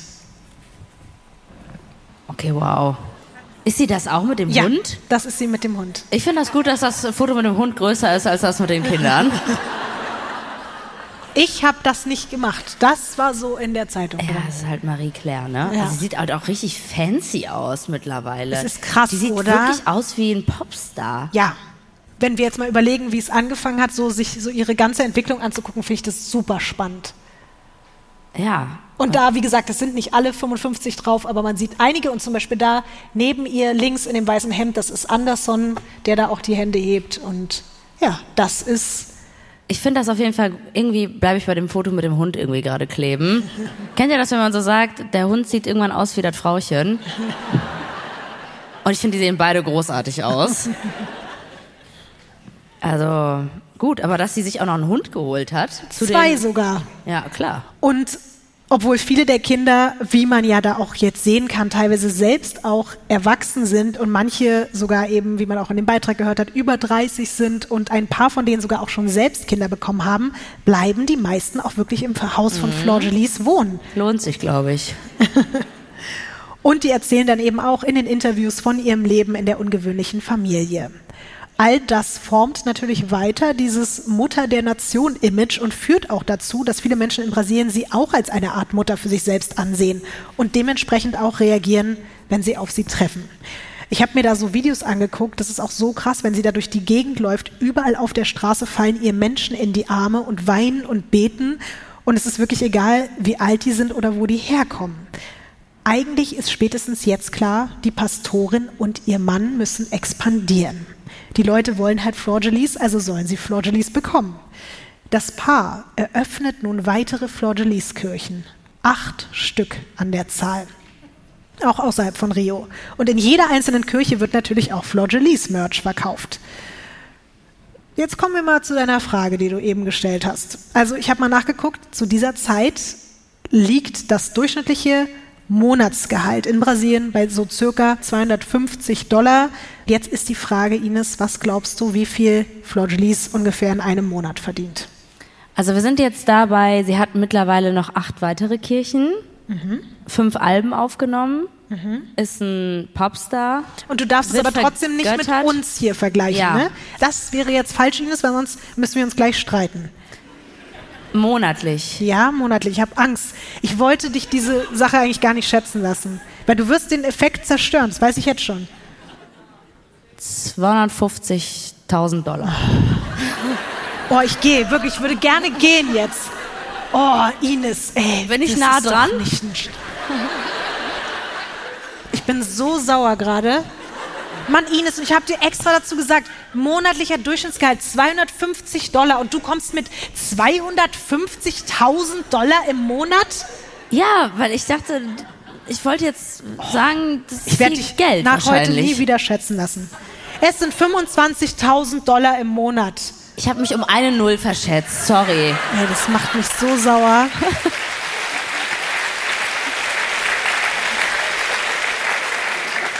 Guck mal, die Leute in München hier so, ja, pff, langweilig. So, wir befinden uns jetzt übrigens schon im Jahr 2017. Ines, was fehlt denn jetzt noch so für die perfekte Karriere in der Öffentlichkeit zu dieser Zeit? Nacktfoto. Nee, wir beide haben uns auch schon mal versucht in dieser Sache. TV. Nee, Also haben wir auch gar nicht, ne? nee. Äh, soll ich das jetzt erzählen mit OnlyFans oder nicht, Lotti? äh, Radio. Nee, Achso, das haben wir ja geschafft. Geschafft. ähm, YouTube. wir gucken uns mal das nächste Bild an. Also du guckst dir Ach das nächste Bild an. Ja. Oh mein Gott. Krass. Was siehst du? Also YouTube. Mhm. Und sie hat echt viele Aufrufe auf ihre Videos. Aber was macht sie da? Was, ist so du ein, kannst ist das ja so erstmal ein die Vlog? Aufrufe für alle, die es gerade nicht erkennen können. was- 3,1 Millionen Aufrufe Mhm. und einmal eine Million Aufrufe. Da wurde auch noch YouTube Money verdient. Du hast gerade gefragt, was die, äh, was, was sie da macht, ne? Ja, ist das hier so äh, so ein bisschen dieses, wie heißt das, MTV Crips mäßige, mäßige und here is where the magic happens. Und dann da ist da dieser Teddy Also- dem Bett. Also es ist ein Vlog. Es gibt alles. Es gibt auf diesem YouTube-Kanal Home Stories, wie zum Beispiel auf der linken Seite. Da führt sie einfach durch das ganze Haus, durch jedes einzelne Ja, Zimmer. also MTV Crips. Genau, da ist sie gerade in der Küche und die Leute stehen da gerade an. Die, Die Leute, Kinder das sind ihre Kinder, Ja, es sind halt sehr viele Leute. Und wenn ich die immer Kinder nenne, für die Leute, die das dann vielleicht im Nachhinein hören und gerade das Bild nicht sehen und sich denken, hä, Kinder, man stellt sich ja immer so Kinderkinder vor, aber das sind halt teilweise wirklich erwachsene, über 30-jährige Leute. Deswegen habe ich Kann sie Leute trotzdem genannt. Kinder sein. Es sind auch ihre Kinder trotzdem. Es gibt außerdem Musikvideos auf diesem YouTube-Kanal. Es gibt Reisevlogs mit ihrem Mann. Da zum Beispiel packen sie eben einen Koffer für die nächste Reise. Malediven, die Arschgeigen, made it. Es gibt Interviews, es gibt Talkrunden, es gibt Tipps für Mütter, es gibt Behind the Scenes. Tipps für Mütter, von der möchte ich absolut gar nicht. Warum nicht? Nimm jedes Kind. Es gibt Behind the Scenes Videos auf roten Teppichen, also einfach das komplette Programm. So. Und es gucken, wie man eben gerade schon gesehen hat, Millionen Menschen zu. Dementsprechend bekommt sie dann auch noch Angebote für alle möglichen Werbekooperationen und sie ist ein immer gern gesehener Gast auf den wichtigsten gesellschaftlichen Events. Flor hat es nun endgültig geschafft, von der Favela in die High Society. Und das zeigt sie auch. Sie trägt ab jetzt eigentlich nur noch Chanel-Taschen. Zusammen mit ihrem Mann jettet sie durch die Welt, fliegt nur noch Business Class, hält sogar Gottesdienste in Europa, den USA und in Israel. Aber das reicht Flor Delis noch nicht. Sie möchte jetzt auch ernsthaft was in ihrem Land verändern. Sie hat es in der Vergangenheit tatsächlich schon so ein paar Mal so ein bisschen probiert, einen Fuß in die Politik reinzubekommen. Na klar.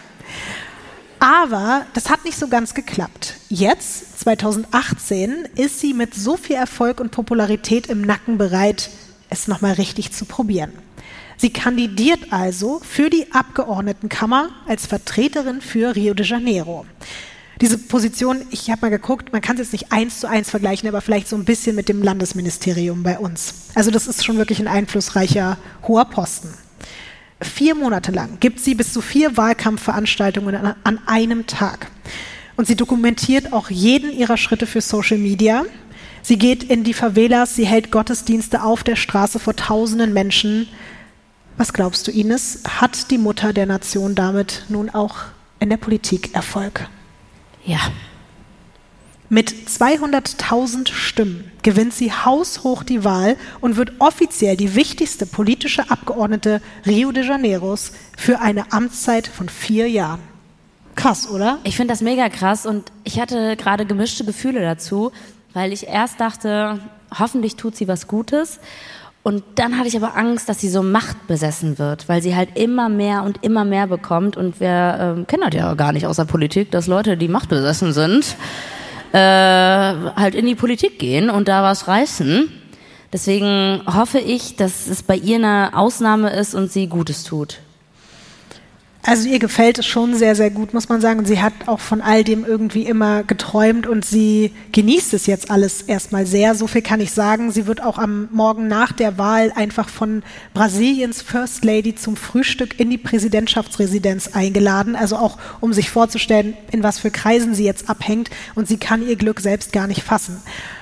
Und eigentlich scheint ihr Leben nun nach all den Jahren harter Arbeit, finanzieller Sorgen und Entbehrungen sowohl privat als auch beruflich endlich absolut perfekt zu sein.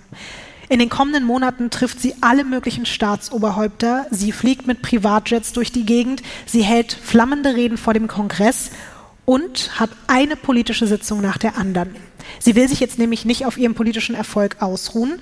Vor allem wegen ihres eigenen Backgrounds hat sie jetzt wirklich ganz gezielt Pläne, gegen Korruption und Bandenkriminalität in ihrer Heimat vorzugehen.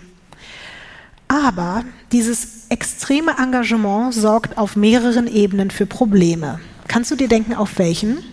Ne. Gut, dann werde ich es dir sagen. Danke. Einerseits ist sie kaum noch zu Hause bei ihren Kindern und mittlerweile eben ja sogar auch schon Enkelkindern. Andererseits hat sie wenig Zeit für Anderson und die acht verschiedenen Kirchen. Er leitet jetzt teilweise den Großteil der Predigten alleine, was sie ja vorher auch zusammen gemacht haben, wenn er nicht gerade bei ihren politischen Terminen dabei ist, weil oft begleitet er sie auch. Aber er ist dadurch auch gerade total überarbeitet und musste sogar schon mehrfach ins Krankenhaus deswegen. Aber noch viel schlimmer, mit dem wachsenden politischen Einfluss wächst auch der Hass. Flor bekommt Drohungen. Morddrohungen. Besonders, weil sie Dinge verändern will, die manche einfach nicht verändert haben wollen. Und bald wird eine einzige Nacht die heile und heilige Welt der Pastorin, Mutter, Popstar und Politikerin und die ihrer ganzen Familie für immer zerstören. Während ihre politische Karriere weiter wächst und gedeiht, nimmt sie die Leute bei Instagram wirklich überall hin mit. Ich lasse dich jetzt doch noch einmal schätzen, keine Ahnung warum, einfach nur weil. Wie viele FollowerInnen? Ja, wie viele FollowerInnen hat sie bei Instagram? Aber Brasilien ist aber auch sehr, sehr groß, ne? Also, ich meine, ihre Videos hatten 3,1 Millionen Aufrufe. Deswegen glaube ich schon, dass sie über eine Mille hat. Warte mal, welches Jahr? Wir sind ja jetzt 2018. Ja, okay, nee, da war das noch nicht so mit den Millionen.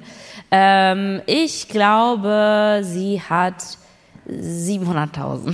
Eine Million hat sie. Wow! Juhu! ja. Das ist schon krass zu der Zeit, ja, oder? Auf jeden Fall. Ich meine, andererseits zu der Zeit, das ist auch jetzt nur so vier, fünf Jahre her, ne? Das ist gar nicht so lang her. Ja, stimmt. Da hatte Justin Bieber auch schon eine Million ah, FollowerInnen, ne? Sie postet da besonders gerne auch Bilder von sich und ihrem Ehemann. Und weil es eben auch wirklich krass ist, wir haben es ja schon anhand von einigen Bildern gesehen, so die Entwicklung, würde ich euch das auch gerne und dir auch nochmal zeigen, so dieser ganze Vibe auch von dem Ehepaar an sich, vom ersten Bild zu diesem Bild. Deswegen gucken wir uns jetzt mal eines der Fotos an, die ich da besonders beeindruckend fand, die ich bei Instagram gefunden habe. Na, hör mal. Boah, die schmiegt sich aber auch an den ran. Ich glaube aber, das ist auch so ein bisschen so, sie will auch gut aussehen auf dem Foto, oder? Ja. Ja. Also ja, klar, wer nicht, aber das ist schon so, die will schon besonders leidenschaftlich auch aussehen. Hast du bei äh, Love is Blind dieses eine Halbnackt-Shooting gesehen? Oh ja. Ja? Das gibt mir so ein bisschen diese Vibes davon. Wo der Typ so ein bisschen, ja, ich mach das jetzt hier mit, aber sie hatte eigentlich Bock auf das Fotoshooting, oder? Ich finde, er sieht auch aus, als hätte er Bock. Nee. Also, er hat ein bisschen schiefes Grinsen, aber das hat er auch so oder so. Achso, und das weißt du. Ja, ich habe ja auch viele andere Bilder von Ja ihm gut, gesehen. alles klar. Dann sind beide mega glücklich mit diesem Foto. Also ich will einfach nochmal sagen, guck mal bitte, auch dieser Anzug und ihr Kleid und wie die einfach, die sind halt richtig, finde ich, jetzt wie so ein sehr repräsentatives politisches Paar. Was, Voll. also ich, warum lachst du da so? Ja, also ist jetzt nicht so das typische Foto, was man von Politikern kennt, oder? Naja, also halt, Angela Merkel hatte jetzt nicht. ja. Aber Angela Merkel und Joachim Sauer sind halt auch nicht Flor Delis dos Santos und Anderson. Verstehe ich also, natürlich, ja. Das sind natürlich ist eine andere. Schon ein ungewohntes Foto. ja gut, ist auch egal. Ich, ich fand das Foto einfach krass. Es hat für mich Oh, stellt euch mal Angie so vor.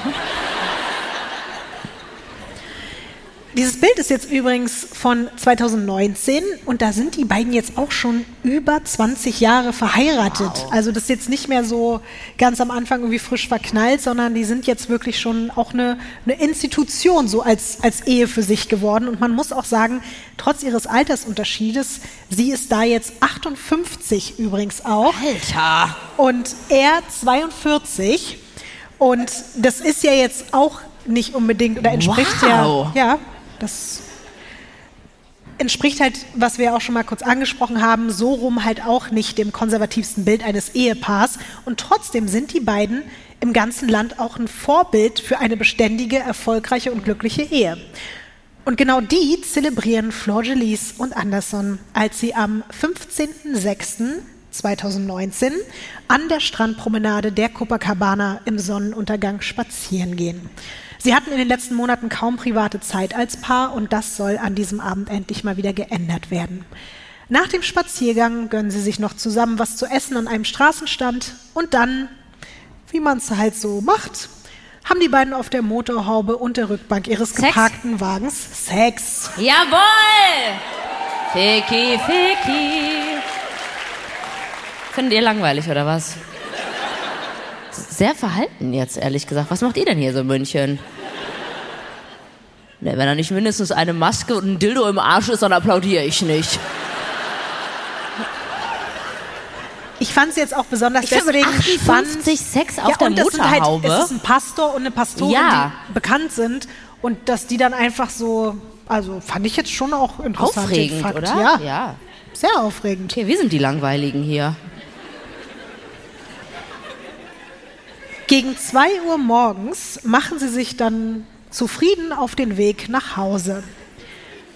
Aber plötzlich bemerkt Flor Delis im Rückspiegel auffällige Lichter. Es sind zwei Motorräder. Sie fahren immer dichter auf und scheinen beide die gleiche Mission zu haben. Das Paar ist sich sicher, dass es verfolgt wird. Anderson drückt aufs Gas. Flor Delis dreht sich immer wieder nervös um. Beide wissen natürlich, dass so eine Situation nachts auf den Straßen Rios ganz übel enden kann. Und sie haben beide die gleiche Befürchtung. Es könnten Flor Delis politische Gegner aus der organisierten Kriminalität sein, die gerade versuchen, sie abzudrängen und zum Anhalten zu zwingen. Wenn das passiert, ist klar, dass sie das nicht überleben. Also gibt Anderson noch mehr Gas, biegt links und rechts ab, nimmt Schleichwege. Flor Delis wackelt nervös auf dem Beifahrersitz hin und her. Und dann, kurz bevor sie ihre Straße erreichen, haben sie die Verfolger anscheinend doch noch im letzten Moment abhängen können. Anderson fährt in die Garage, guckt sich nochmal um und sieht niemanden. Auch Flor Delis hat das Gefühl, okay, die Luft ist rein. Ihr Mann will aber auf Nummer sicher gehen. Sie soll schon mal reingehen und gucken, ob mit den Kindern alles in Ordnung ist. Er wartet kurz ab, nicht, dass halt doch noch irgendwer um die Ecke wartet und gleich versucht, das Haus zu stürmen. Flor Delis steigt aus dem Auto und geht schon mal rein. Dort ist alles komplett ruhig. Bis auf zwei bis drei der erwachsenen Söhne schlafen alle tief und fest. Weil sie davon ausgeht, dass auch da draußen bei ihrem Mann alles in Ordnung sein wird und Anderson auch in ein paar Minuten nachkommt, fängt sie schon mal an, sich bettfertig zu machen. Aber plötzlich hört sie einen Schuss. Dann noch einen und noch einen. Immer wieder. Es hört nicht auf. Fünf Schüsse, zehn Schüsse. Delis steht vollkommen erstarrt im Badezimmer. Sie kennt dieses Geräusch natürlich schon seit ihrer Kindheit aus der Favela, aber es war noch nie so nah. Elf Schüsse, zwölf, dreizehn, vierzehn und nach 15 Schüssen rennt Delis in die Richtung, aus der sie kommen, die Garage. Es fallen immer noch Schüsse. Sie hetzt die Treppe runter und trifft dort auf Lukas, einen ihrer Adoptivsöhne, der sie festhält und sagt, dass es viel zu gefährlich ist, dass sie auf keinen Fall weiterlaufen soll. Also wartet sie. Immer mehr ihrer Kinder kommen aus ihren Zimmern, weil sie von den Schüssen geweckt werden. Die hört man halt auch sonst in der Gegend, auch da leider, aber eben natürlich trotzdem nicht aus der eigenen Garage. Und dann hören die Schüsse endlich auf. Lukas und Flavio, der erste leibliche Sohn von Flor Gelis, betreten die Garage. Sie finden ihren Adoptivvater dort auf dem Fahrersitz im Auto. Alles ist voller Blut. Zusammen mit einem weiteren Bruder bringen sie Anderson in das nächstgelegene Krankenhaus. Auch Flor Gelis ist mit einem anderen Auto und weiteren Familienmitgliedern hinterhergefahren. Als sie ankommen, kann man nur noch den Tod von Pastor Anderson feststellen. Er hat 30 Kugeln abbekommen. Flor Gelis kippt um und muss mit einem Nervenzusammenbruch im Krankenhaus behandelt werden. Am nächsten Tag sind natürlich alle Zeitungen voll mit dem Tod von Anderson. Sie titeln Anschlag auf Ehemann von Bundesabgeordneter. Man geht davon aus, dass die Tat nicht nur politisch motiviert, sondern Flor Gelis das eigentliche Ziel war. Zusammen mit einem Großteil ihrer Kinder hält sie weniger als 24 Stunden nach seinem Tod vor tausenden Menschen in der Kirche eine Mahnwache zum Gedenken an ihren Ehemann ab.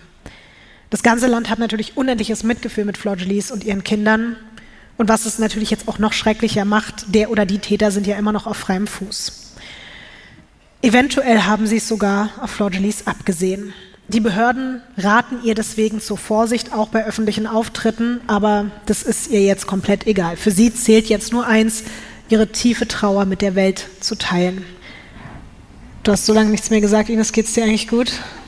Ich denke. Okay diese Trauer, die sie eben auch öffentlich zelebriert, wird auch auf eine besonders tragische Art und Weise bei der Beerdigung von Anderson deutlich.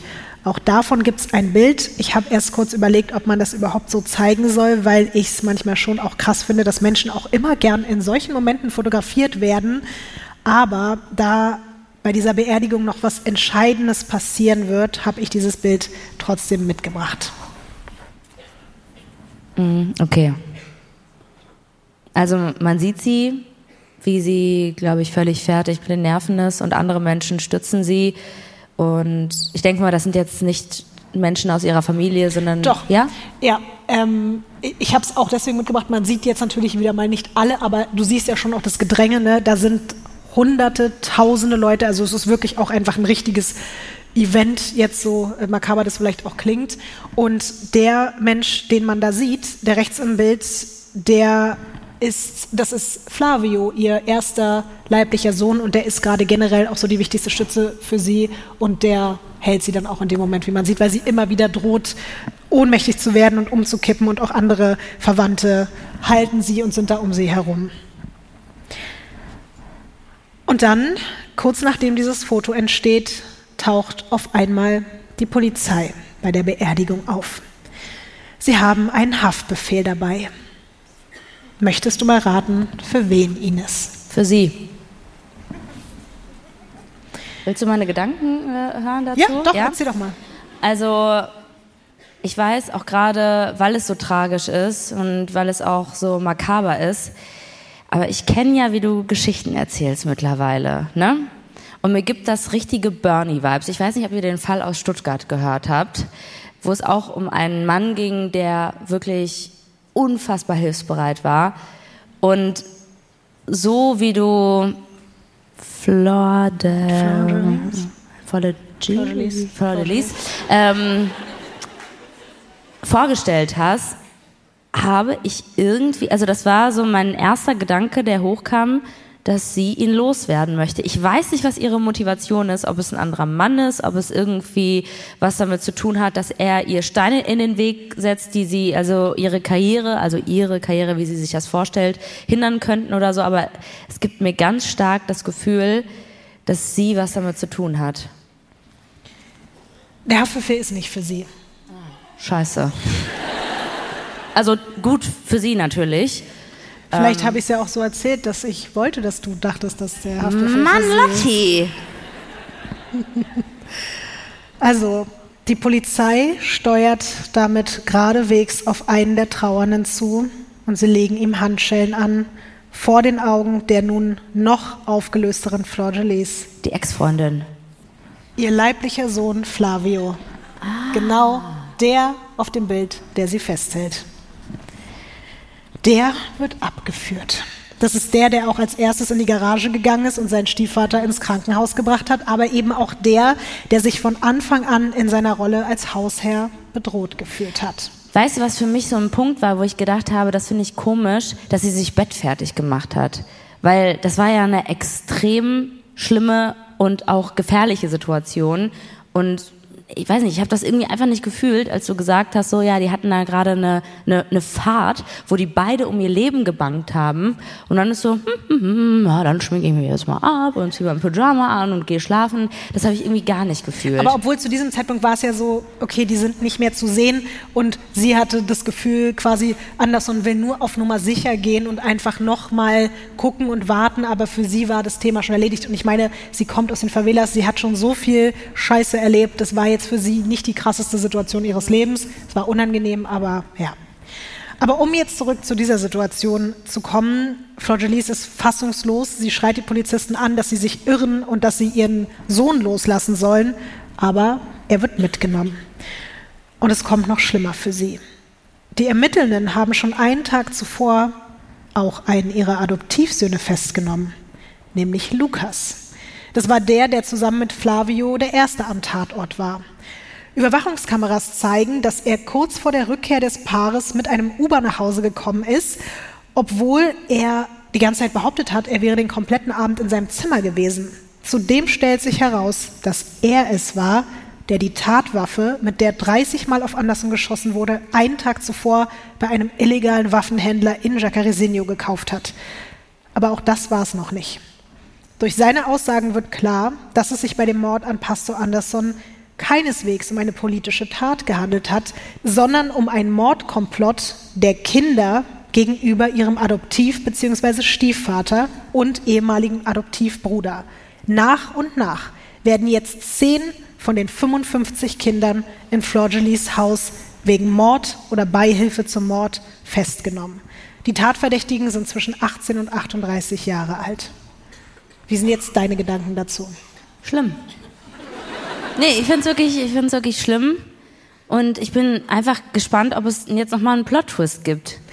Auf diese Geschichte stürzen sich jetzt natürlich auch alle Medien, weil die Kinder der wichtigsten Abgeordneten und bekanntesten Pastorin, Sängerin und vor allem eben auch Vorzeigemutter des Landes töten ihren eigenen Adoptivvater mit 30 Schüssen. Was für eine Story.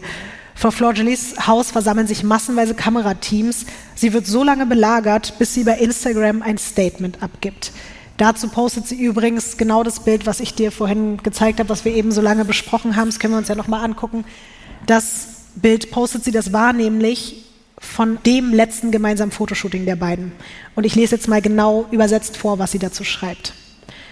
Es ist eine Woche her, dass ich meinen Mann verloren habe. Wer mein Leben mit ihm kannte, kann sich vorstellen, wie fassungslos ich bin. Aber ich bin stark. Herr, mach mich stark. Also verliere nicht den Glauben. Gott hat mir die Kraft gegeben. Ich sehe sie in den Augen meiner Jungen und meiner Mädchen, meiner Töchter und meiner Söhne.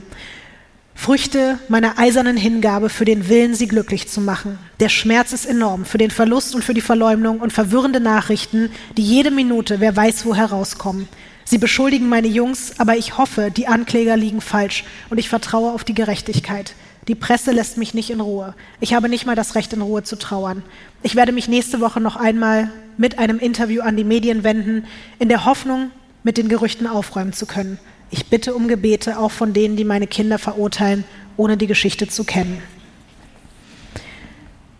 Dieses angekündigte Interview, um die Unschuld ihrer Kinder zu beweisen und damit auch ihre eigene Weste wieder reinzuwaschen, erregt dann nochmal extrem viel Aufmerksamkeit. Sie führt es zu Hause in ihrer Küche mit einem der bekanntesten Journalisten Brasiliens und sie erzählt da wirklich jedes Detail nochmal vom Tattag. Alles von vorne bis hinten, wie es abgelaufen ist. Auch mit dem Sex?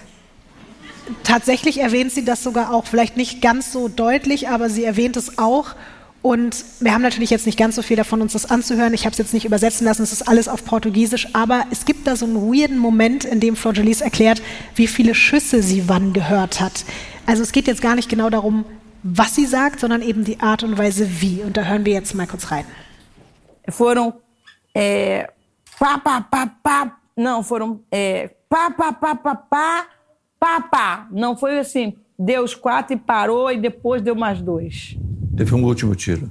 Não, deram quatro tiros seguidos, né? Pá, pá, pá, pá, pá, pá, pá. Ich weiß nicht, ob ihr es mitbekommen habt und ob du es mitbekommen hast. Der Journalist hat ja nochmal so eine Nachfrage gestellt und dem fällt halt auf, dass da was mit dem Ablauf und der Anzahl der Schüsse nicht so ganz stimmt im Vergleich zu ihrer Aussage bei der Polizei. Und deswegen fragt er nochmal nach. Und Flor Jolies verstrickt sich da so ein bisschen in widersprüchliche Aussagen darüber, nach wie vielen Schüssen welcher ihrer Söhne jetzt eigentlich in die Garage gegangen ist und wann sie wen wo im Haus getroffen hat. Man hat das Gefühl, sie will die Schuld ihrer Kinder einfach weiterhin mit allen Mitteln verdrängen und verschleiern. Nur wenige Tage nach der Ausstrahlung dieses Interviews lädt auch die Polizei Flor Jolies noch einmal zu einer Vernehmung vor. Nicht nur wegen der Unstimmigkeit mit ihren vorherigen Angaben zum Tatablauf, sondern auch, weil die Beamten in den letzten Tagen in Gesprächen mit den 55 Kindern sehr, sehr interessante Dinge über Jolies Oh erfahren haben, die plötzlich ein ganz anderes Bild von ihr zeichnen als das der liebevollen Mutter der Nation und glücklichen Ehefrau, die ganz uneigennützig und aufopfernd all die Straßenkinder bei sich aufgenommen hat. Oh nein, Lotti, was kommt jetzt? Auf einmal stellt sich heraus, diese 55-fache Mutter verhält sich in Wahrheit gar nicht so mütterlich, wie sie nach außen die ganze Zeit versucht darzustellen. Aus den unzähligen Befragungen ist hervorgegangen, dass sie die Kinder zum Beispiel nur dann umarmt, wenn gerade eine Kamera in der Nähe ist. Ansonsten hat sie ziemlich wenig mit ihnen zu tun. Stattdessen müssen sich die älteren Adoptivkinder um die jüngeren, auch um die Babys kümmern. Sie sind die eigentlichen Aufsichts- und Bezugspersonen, während sich halt Mama Flor im Fernsehen für die 24-7-Betreuung ihres Nachwuchs überall abfeiern lässt. Und auch diese Szenen, die man so in allen möglichen Dokumentationen von ihr sehen kann, in denen die Kinder dann so scharenweise in Flor Jolies Arme rennen, wenn sie von irgendeiner Predigt nach Hause kommt, die sind alle von ihr inszeniert, um weiter ihr gewinnbringendes Image als Übermutter zu pflegen. Es kommt sogar ans Licht, dass einige der Jugendlichen von Flor Jolies in der Vergangenheit förmlich unter Druck gesetzt wurden, bei ihr zu bleiben, obwohl sie wieder nach Hause oder sogar lieber auf die Straße zurück wollten.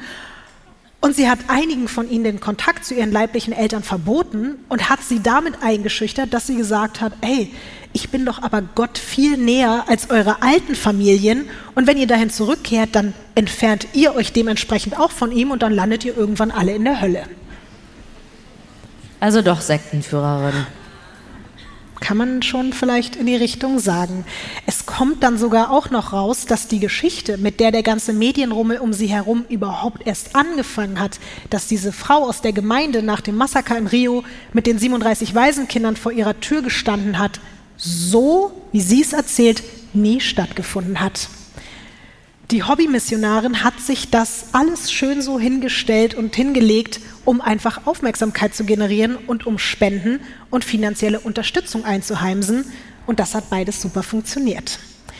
Während sie erst Rio, dann ganz Brasilien und sogar die Menschen in anderen Teilen der Welt dafür geliebt haben, Straßenkindern ein friedliches Zuhause zu schenken, hat sie unterdessen mit absurden Regeln und Hierarchien dafür gesorgt, dass es bei ihr zu Hause wirklich sowas wie ein Zwei-Klassensystem gegeben hat. Nämlich die A-Kinder, ihre leiblichen plus die ersten sechs, die sie adoptiert hat, und die B-Kinder, alle, die danach gekommen sind, außer natürlich nur mal dem leiblichen Sohn mit Anderson. Die A-Kinder bekommen mehr und besseres Essen, Während die B-Kinder sich oft nur mit trockenem Brot und Reis zufrieden geben müssen. Die A-Kinder haben außerdem... Obwohl die schon so viel Geld verdienen? Auch das. Oh mein Gott. Ja. Die A-Kinder haben außerdem Zugang zu allen Bereichen des Hauses, während die B-Kinder gewisse Zimmer einfach gar nicht oder nur nach Aufforderung betreten dürfen. Und sind die Kinder alt genug, um Geld zu verdienen, müssen sie arbeiten gehen, aber das Geld behält Fleur Jolies ein. Ältere B-Kinder, die sich nicht an die Regeln halten, werden bis zu 21 Tage in einen Raum gesperrt. Die Tür wird nur geöffnet, wenn sie was zu essen oder zu trinken Oh bekommen. mein Gott, Lotti. Und die Kinder müssen ständig tagelange Gebetszeremonien mitmachen. Einer ihrer ehemaligen Adoptivsöhne, der inzwischen schon länger ausgezogen ist, bezeichnet das Leben dort wie in einer Sekte. Genau das, was du gesagt hast. Mit Florgelis als Anführerin, die all ihre Schützlinge über Jahrzehnte so erfolgreich manipuliert hat, dass viele selbst im Erwachsenenalter gar nicht mitbekommen haben, dass sie sich eigentlich in einer Art Kult befinden und deswegen dort halt auch nicht mehr weg wollten oder konnten.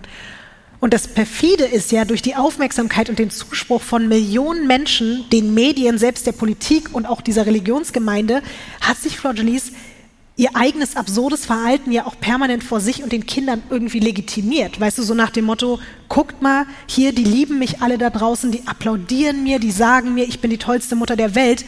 Also ist doch alles genauso richtig, wie es hier läuft. Ich glaube, es ist wirklich unfassbar schrecklich, wenn Leute so ihre Macht ausnutzen. Und das ist ja nicht nur, sie hatte ja nicht die Macht am Anfang. Also schon irgendwie, weil sie die Kinder aufgenommen hat und man einfach so hilflos ist als Kind. Aber dann irgendwann mit diesem steigenden Erfolg, es ist einfach wirklich so perfide und furchtbar. Hast du irgendwas davon geahnt, als ich dir von ihr erzählt habe?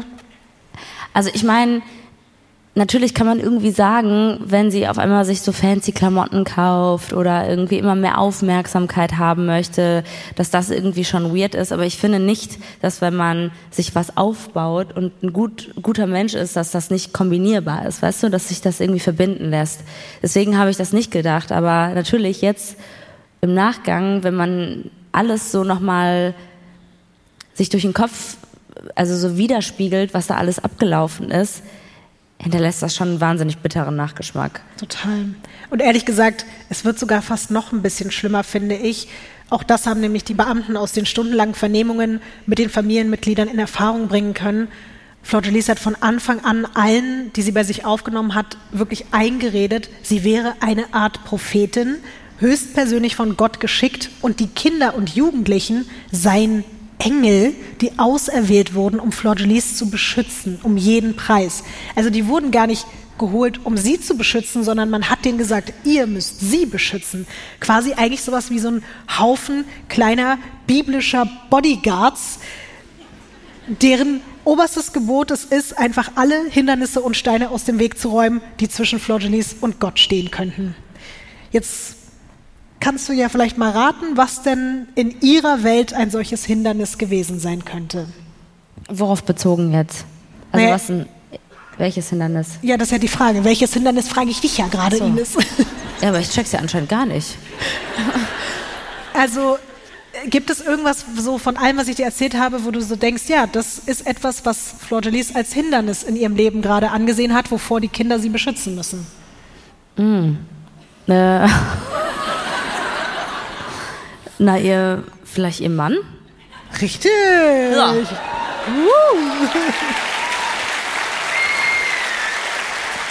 Ich habe mal ein äh, bisschen Schauspielunterricht genommen, das habe ich gerade so ein bisschen raushängen lassen. Hast du wirklich sehr überzeugend auch Oder? gespielt, muss man sagen, ja. Also es geht da wirklich jetzt um Anderson, ihren eigenen Ehemann.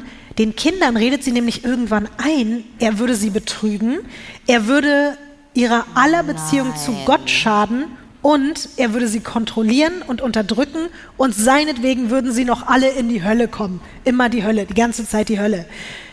In Wahrheit befürchtet Flor Jolies aber einfach nur, dass Anderson, der anfangs eigentlich auch nur ihr Manager in diesem ganzen Konstrukt sein sollte, ihr immer mehr die Show stehlen könnte.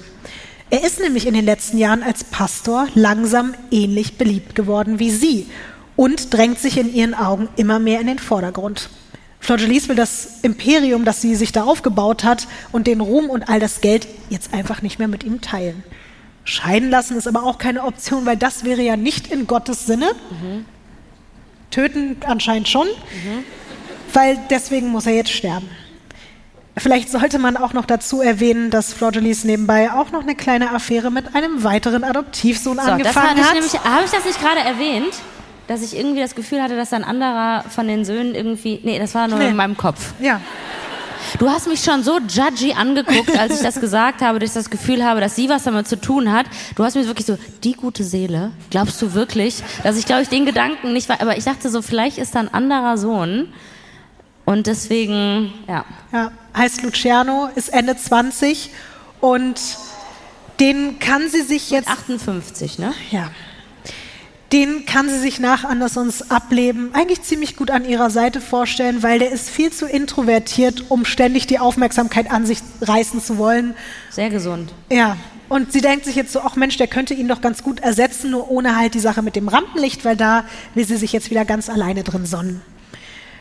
Die Ermittler konfrontieren Flor Delis mit all ihren Erkenntnissen und dem Wissen darüber, dass sie es war, die ihre eigenen Kinder beauftragt hat, den Mord an ihrem Ehemann durchzuziehen. Ich muss an dieser Stelle sagen, Ines, du hattest den richtigen Riecher. Ich wollte dich quasi erstmal noch so weiter manipulieren, wie sie versucht hat, alle zu manipulieren. Danke.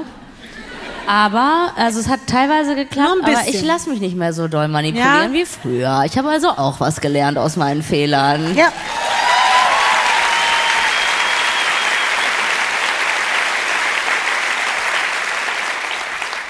Sie manipuliert natürlich jetzt einfach noch weiter. Sie ist komplett geschockt. Sie streitet alles vehement ab und sie bleibt bei ihrer ursprünglichen Version mit der Verfolgungsjagd und dem politischen Attentat. Aber dann macht man ihr so klar, yo, wir haben aber einfach Beweise, dass es nicht so war, wie du sagst. Denn man hat alle CCTV-Aufnahmen aus der Nacht von Andersons Tod gecheckt. Also wirklich von der Copacabana bis zu ihrem Haus.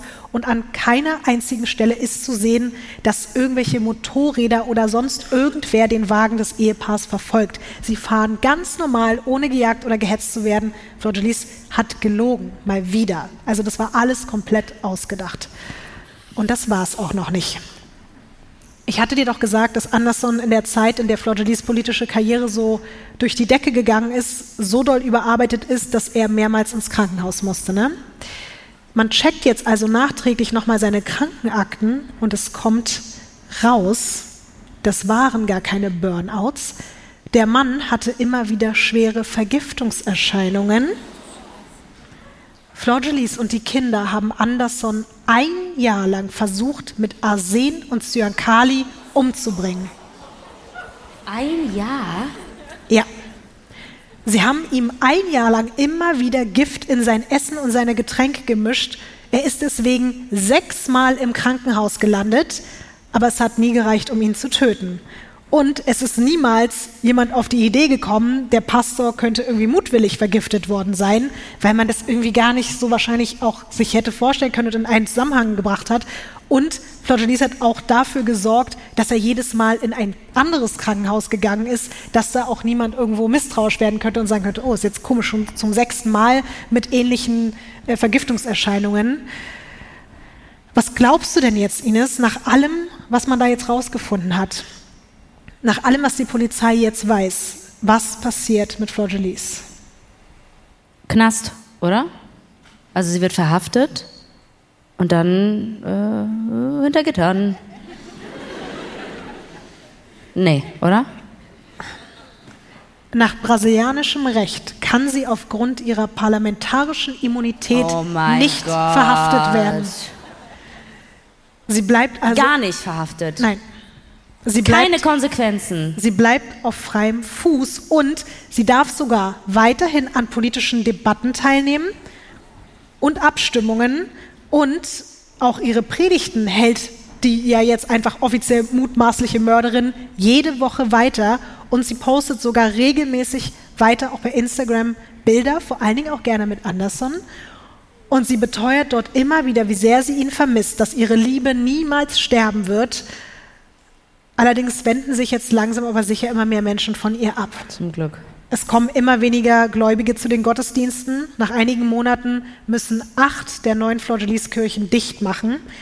Und in der größten, die wir uns ja am Anfang angeguckt haben, in der halt jede Woche 10, manchmal sogar 20.000 Menschen am Start waren, tauchen jetzt, wenn es gut läuft, auch nur noch so 100 Leute pro Woche auf. Und niemand will auch mehr so richtig das Merch von ihr kaufen. Das ist wichtig, dass du das auch noch sagst. Ja.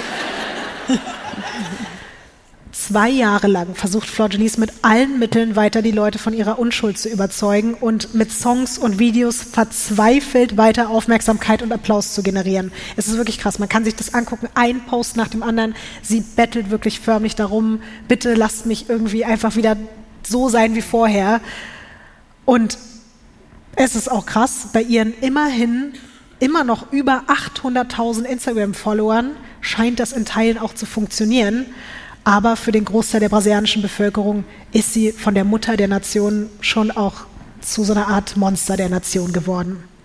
2021, also wirklich unfassbar aktuell, haben die Ermittlungsbehörden dann offiziell eine Bitte beim brasilianischen Kongress eingereicht, dass man Flor de Lis dos Santos de Sousa ihren Status als Parlamentarierin entzieht, um offiziell ein Verfahren gegen sie einzuleiten. Was glaubst du, wie entscheidet das Parlament? Oh, ich hoffe, Sie sagen ja und Sie entziehen ihr das Parlament. Was? Habe ich das richtig formuliert gerade? Nein, das Parlament entscheidet über Ihren Status, oder? Lotti, bitte übernehmen Sie. Sehr gerne, Ines. Man Ich, mich über, ich übernehme. Mach das Mikro aus, Stefan. Ich übernehme das sehr, sehr gern für dich. Ähm, du bekommst im Endeffekt jetzt die Antwort auf die Frage, was das Parlament getan hat, drei Schritte weiter anhand eines Fotos. Es ist auch das letzte Foto für heute. Hä? Also ich würde jetzt nicht sagen, dass sie das alles ist auf den Mugshots, oder? So über die Jahre verteilt. Also, das ist jetzt Sie ist auf dem ersten Foto, oder? Richtig, das genau. ist ein Mugshot Und von das ihr. sind alle anderen, die mitgemacht haben von ihren Kindern, Mhm. um ihn zu vergiften oder umzubringen. Genau, wir können ja nur einen Mugshot von ihr haben, wenn sie verhaftet wurde. Und deswegen Ja. habe ich das jetzt gezeigt.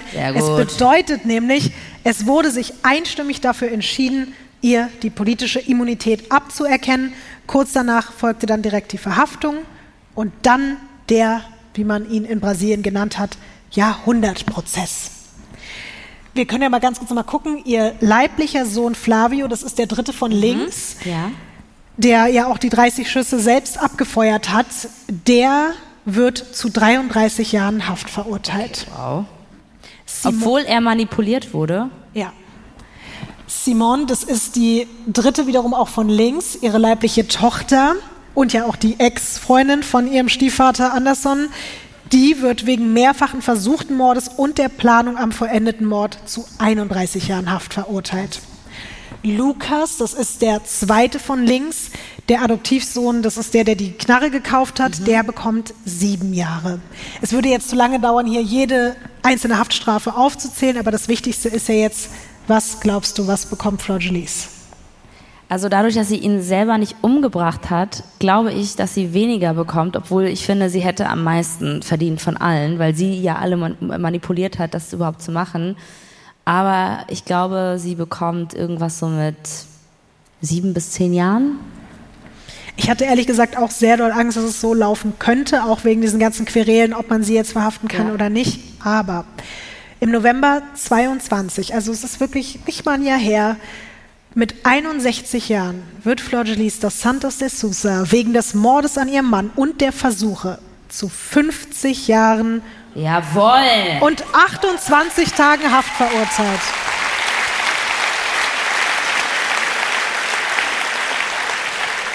Diese Arschlochfrau. Sie behauptet übrigens bis heute, sie sei Opfer einer Verschwörung klar, der brasilianischen Medien und ihrer politischen Gegner. Was ich auch so ein bisschen spannend fand, weil du gerade Bernie angesprochen hast. Ich musste da auch immer mal wieder dran denken, weil sie auch im Knast so ein bisschen versucht, das, was Bernie Tiede dann auch im Knast geschafft hat, nämlich dort so ein bisschen der Seelsorger für alle zu werden, dort dann Gottesdienste abzuhalten. Aber ich meine, ich bin da jetzt nicht dabei gewesen, aber was man so gehört hat, ist, dass sie es probiert hat im Knast und nicht mal da möchte mehr jemand zu ihren Gottesdiensten kommen und ihren Predigten zuhören.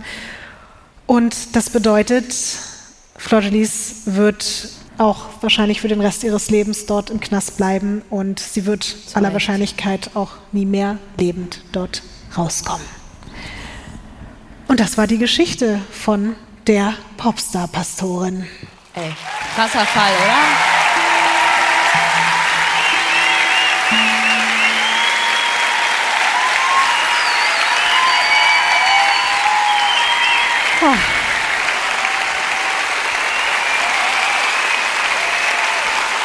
Kommt gut nach Hause.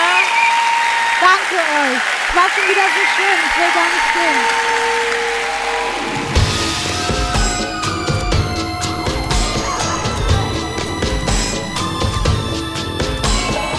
Crimes ist ein Studio Womans Original nach einer Schnapsidee von Visavi und Ines Agnoli. Skript und Recherche Visavi. Executive Producer Konstantin Seidenstücker. Produktion und Redaktion Sarah Omar. Assistant Producer Peace Solomon Obong. Musik, Ton und Schnitt Christian Pfeiffer und Chris Kahles.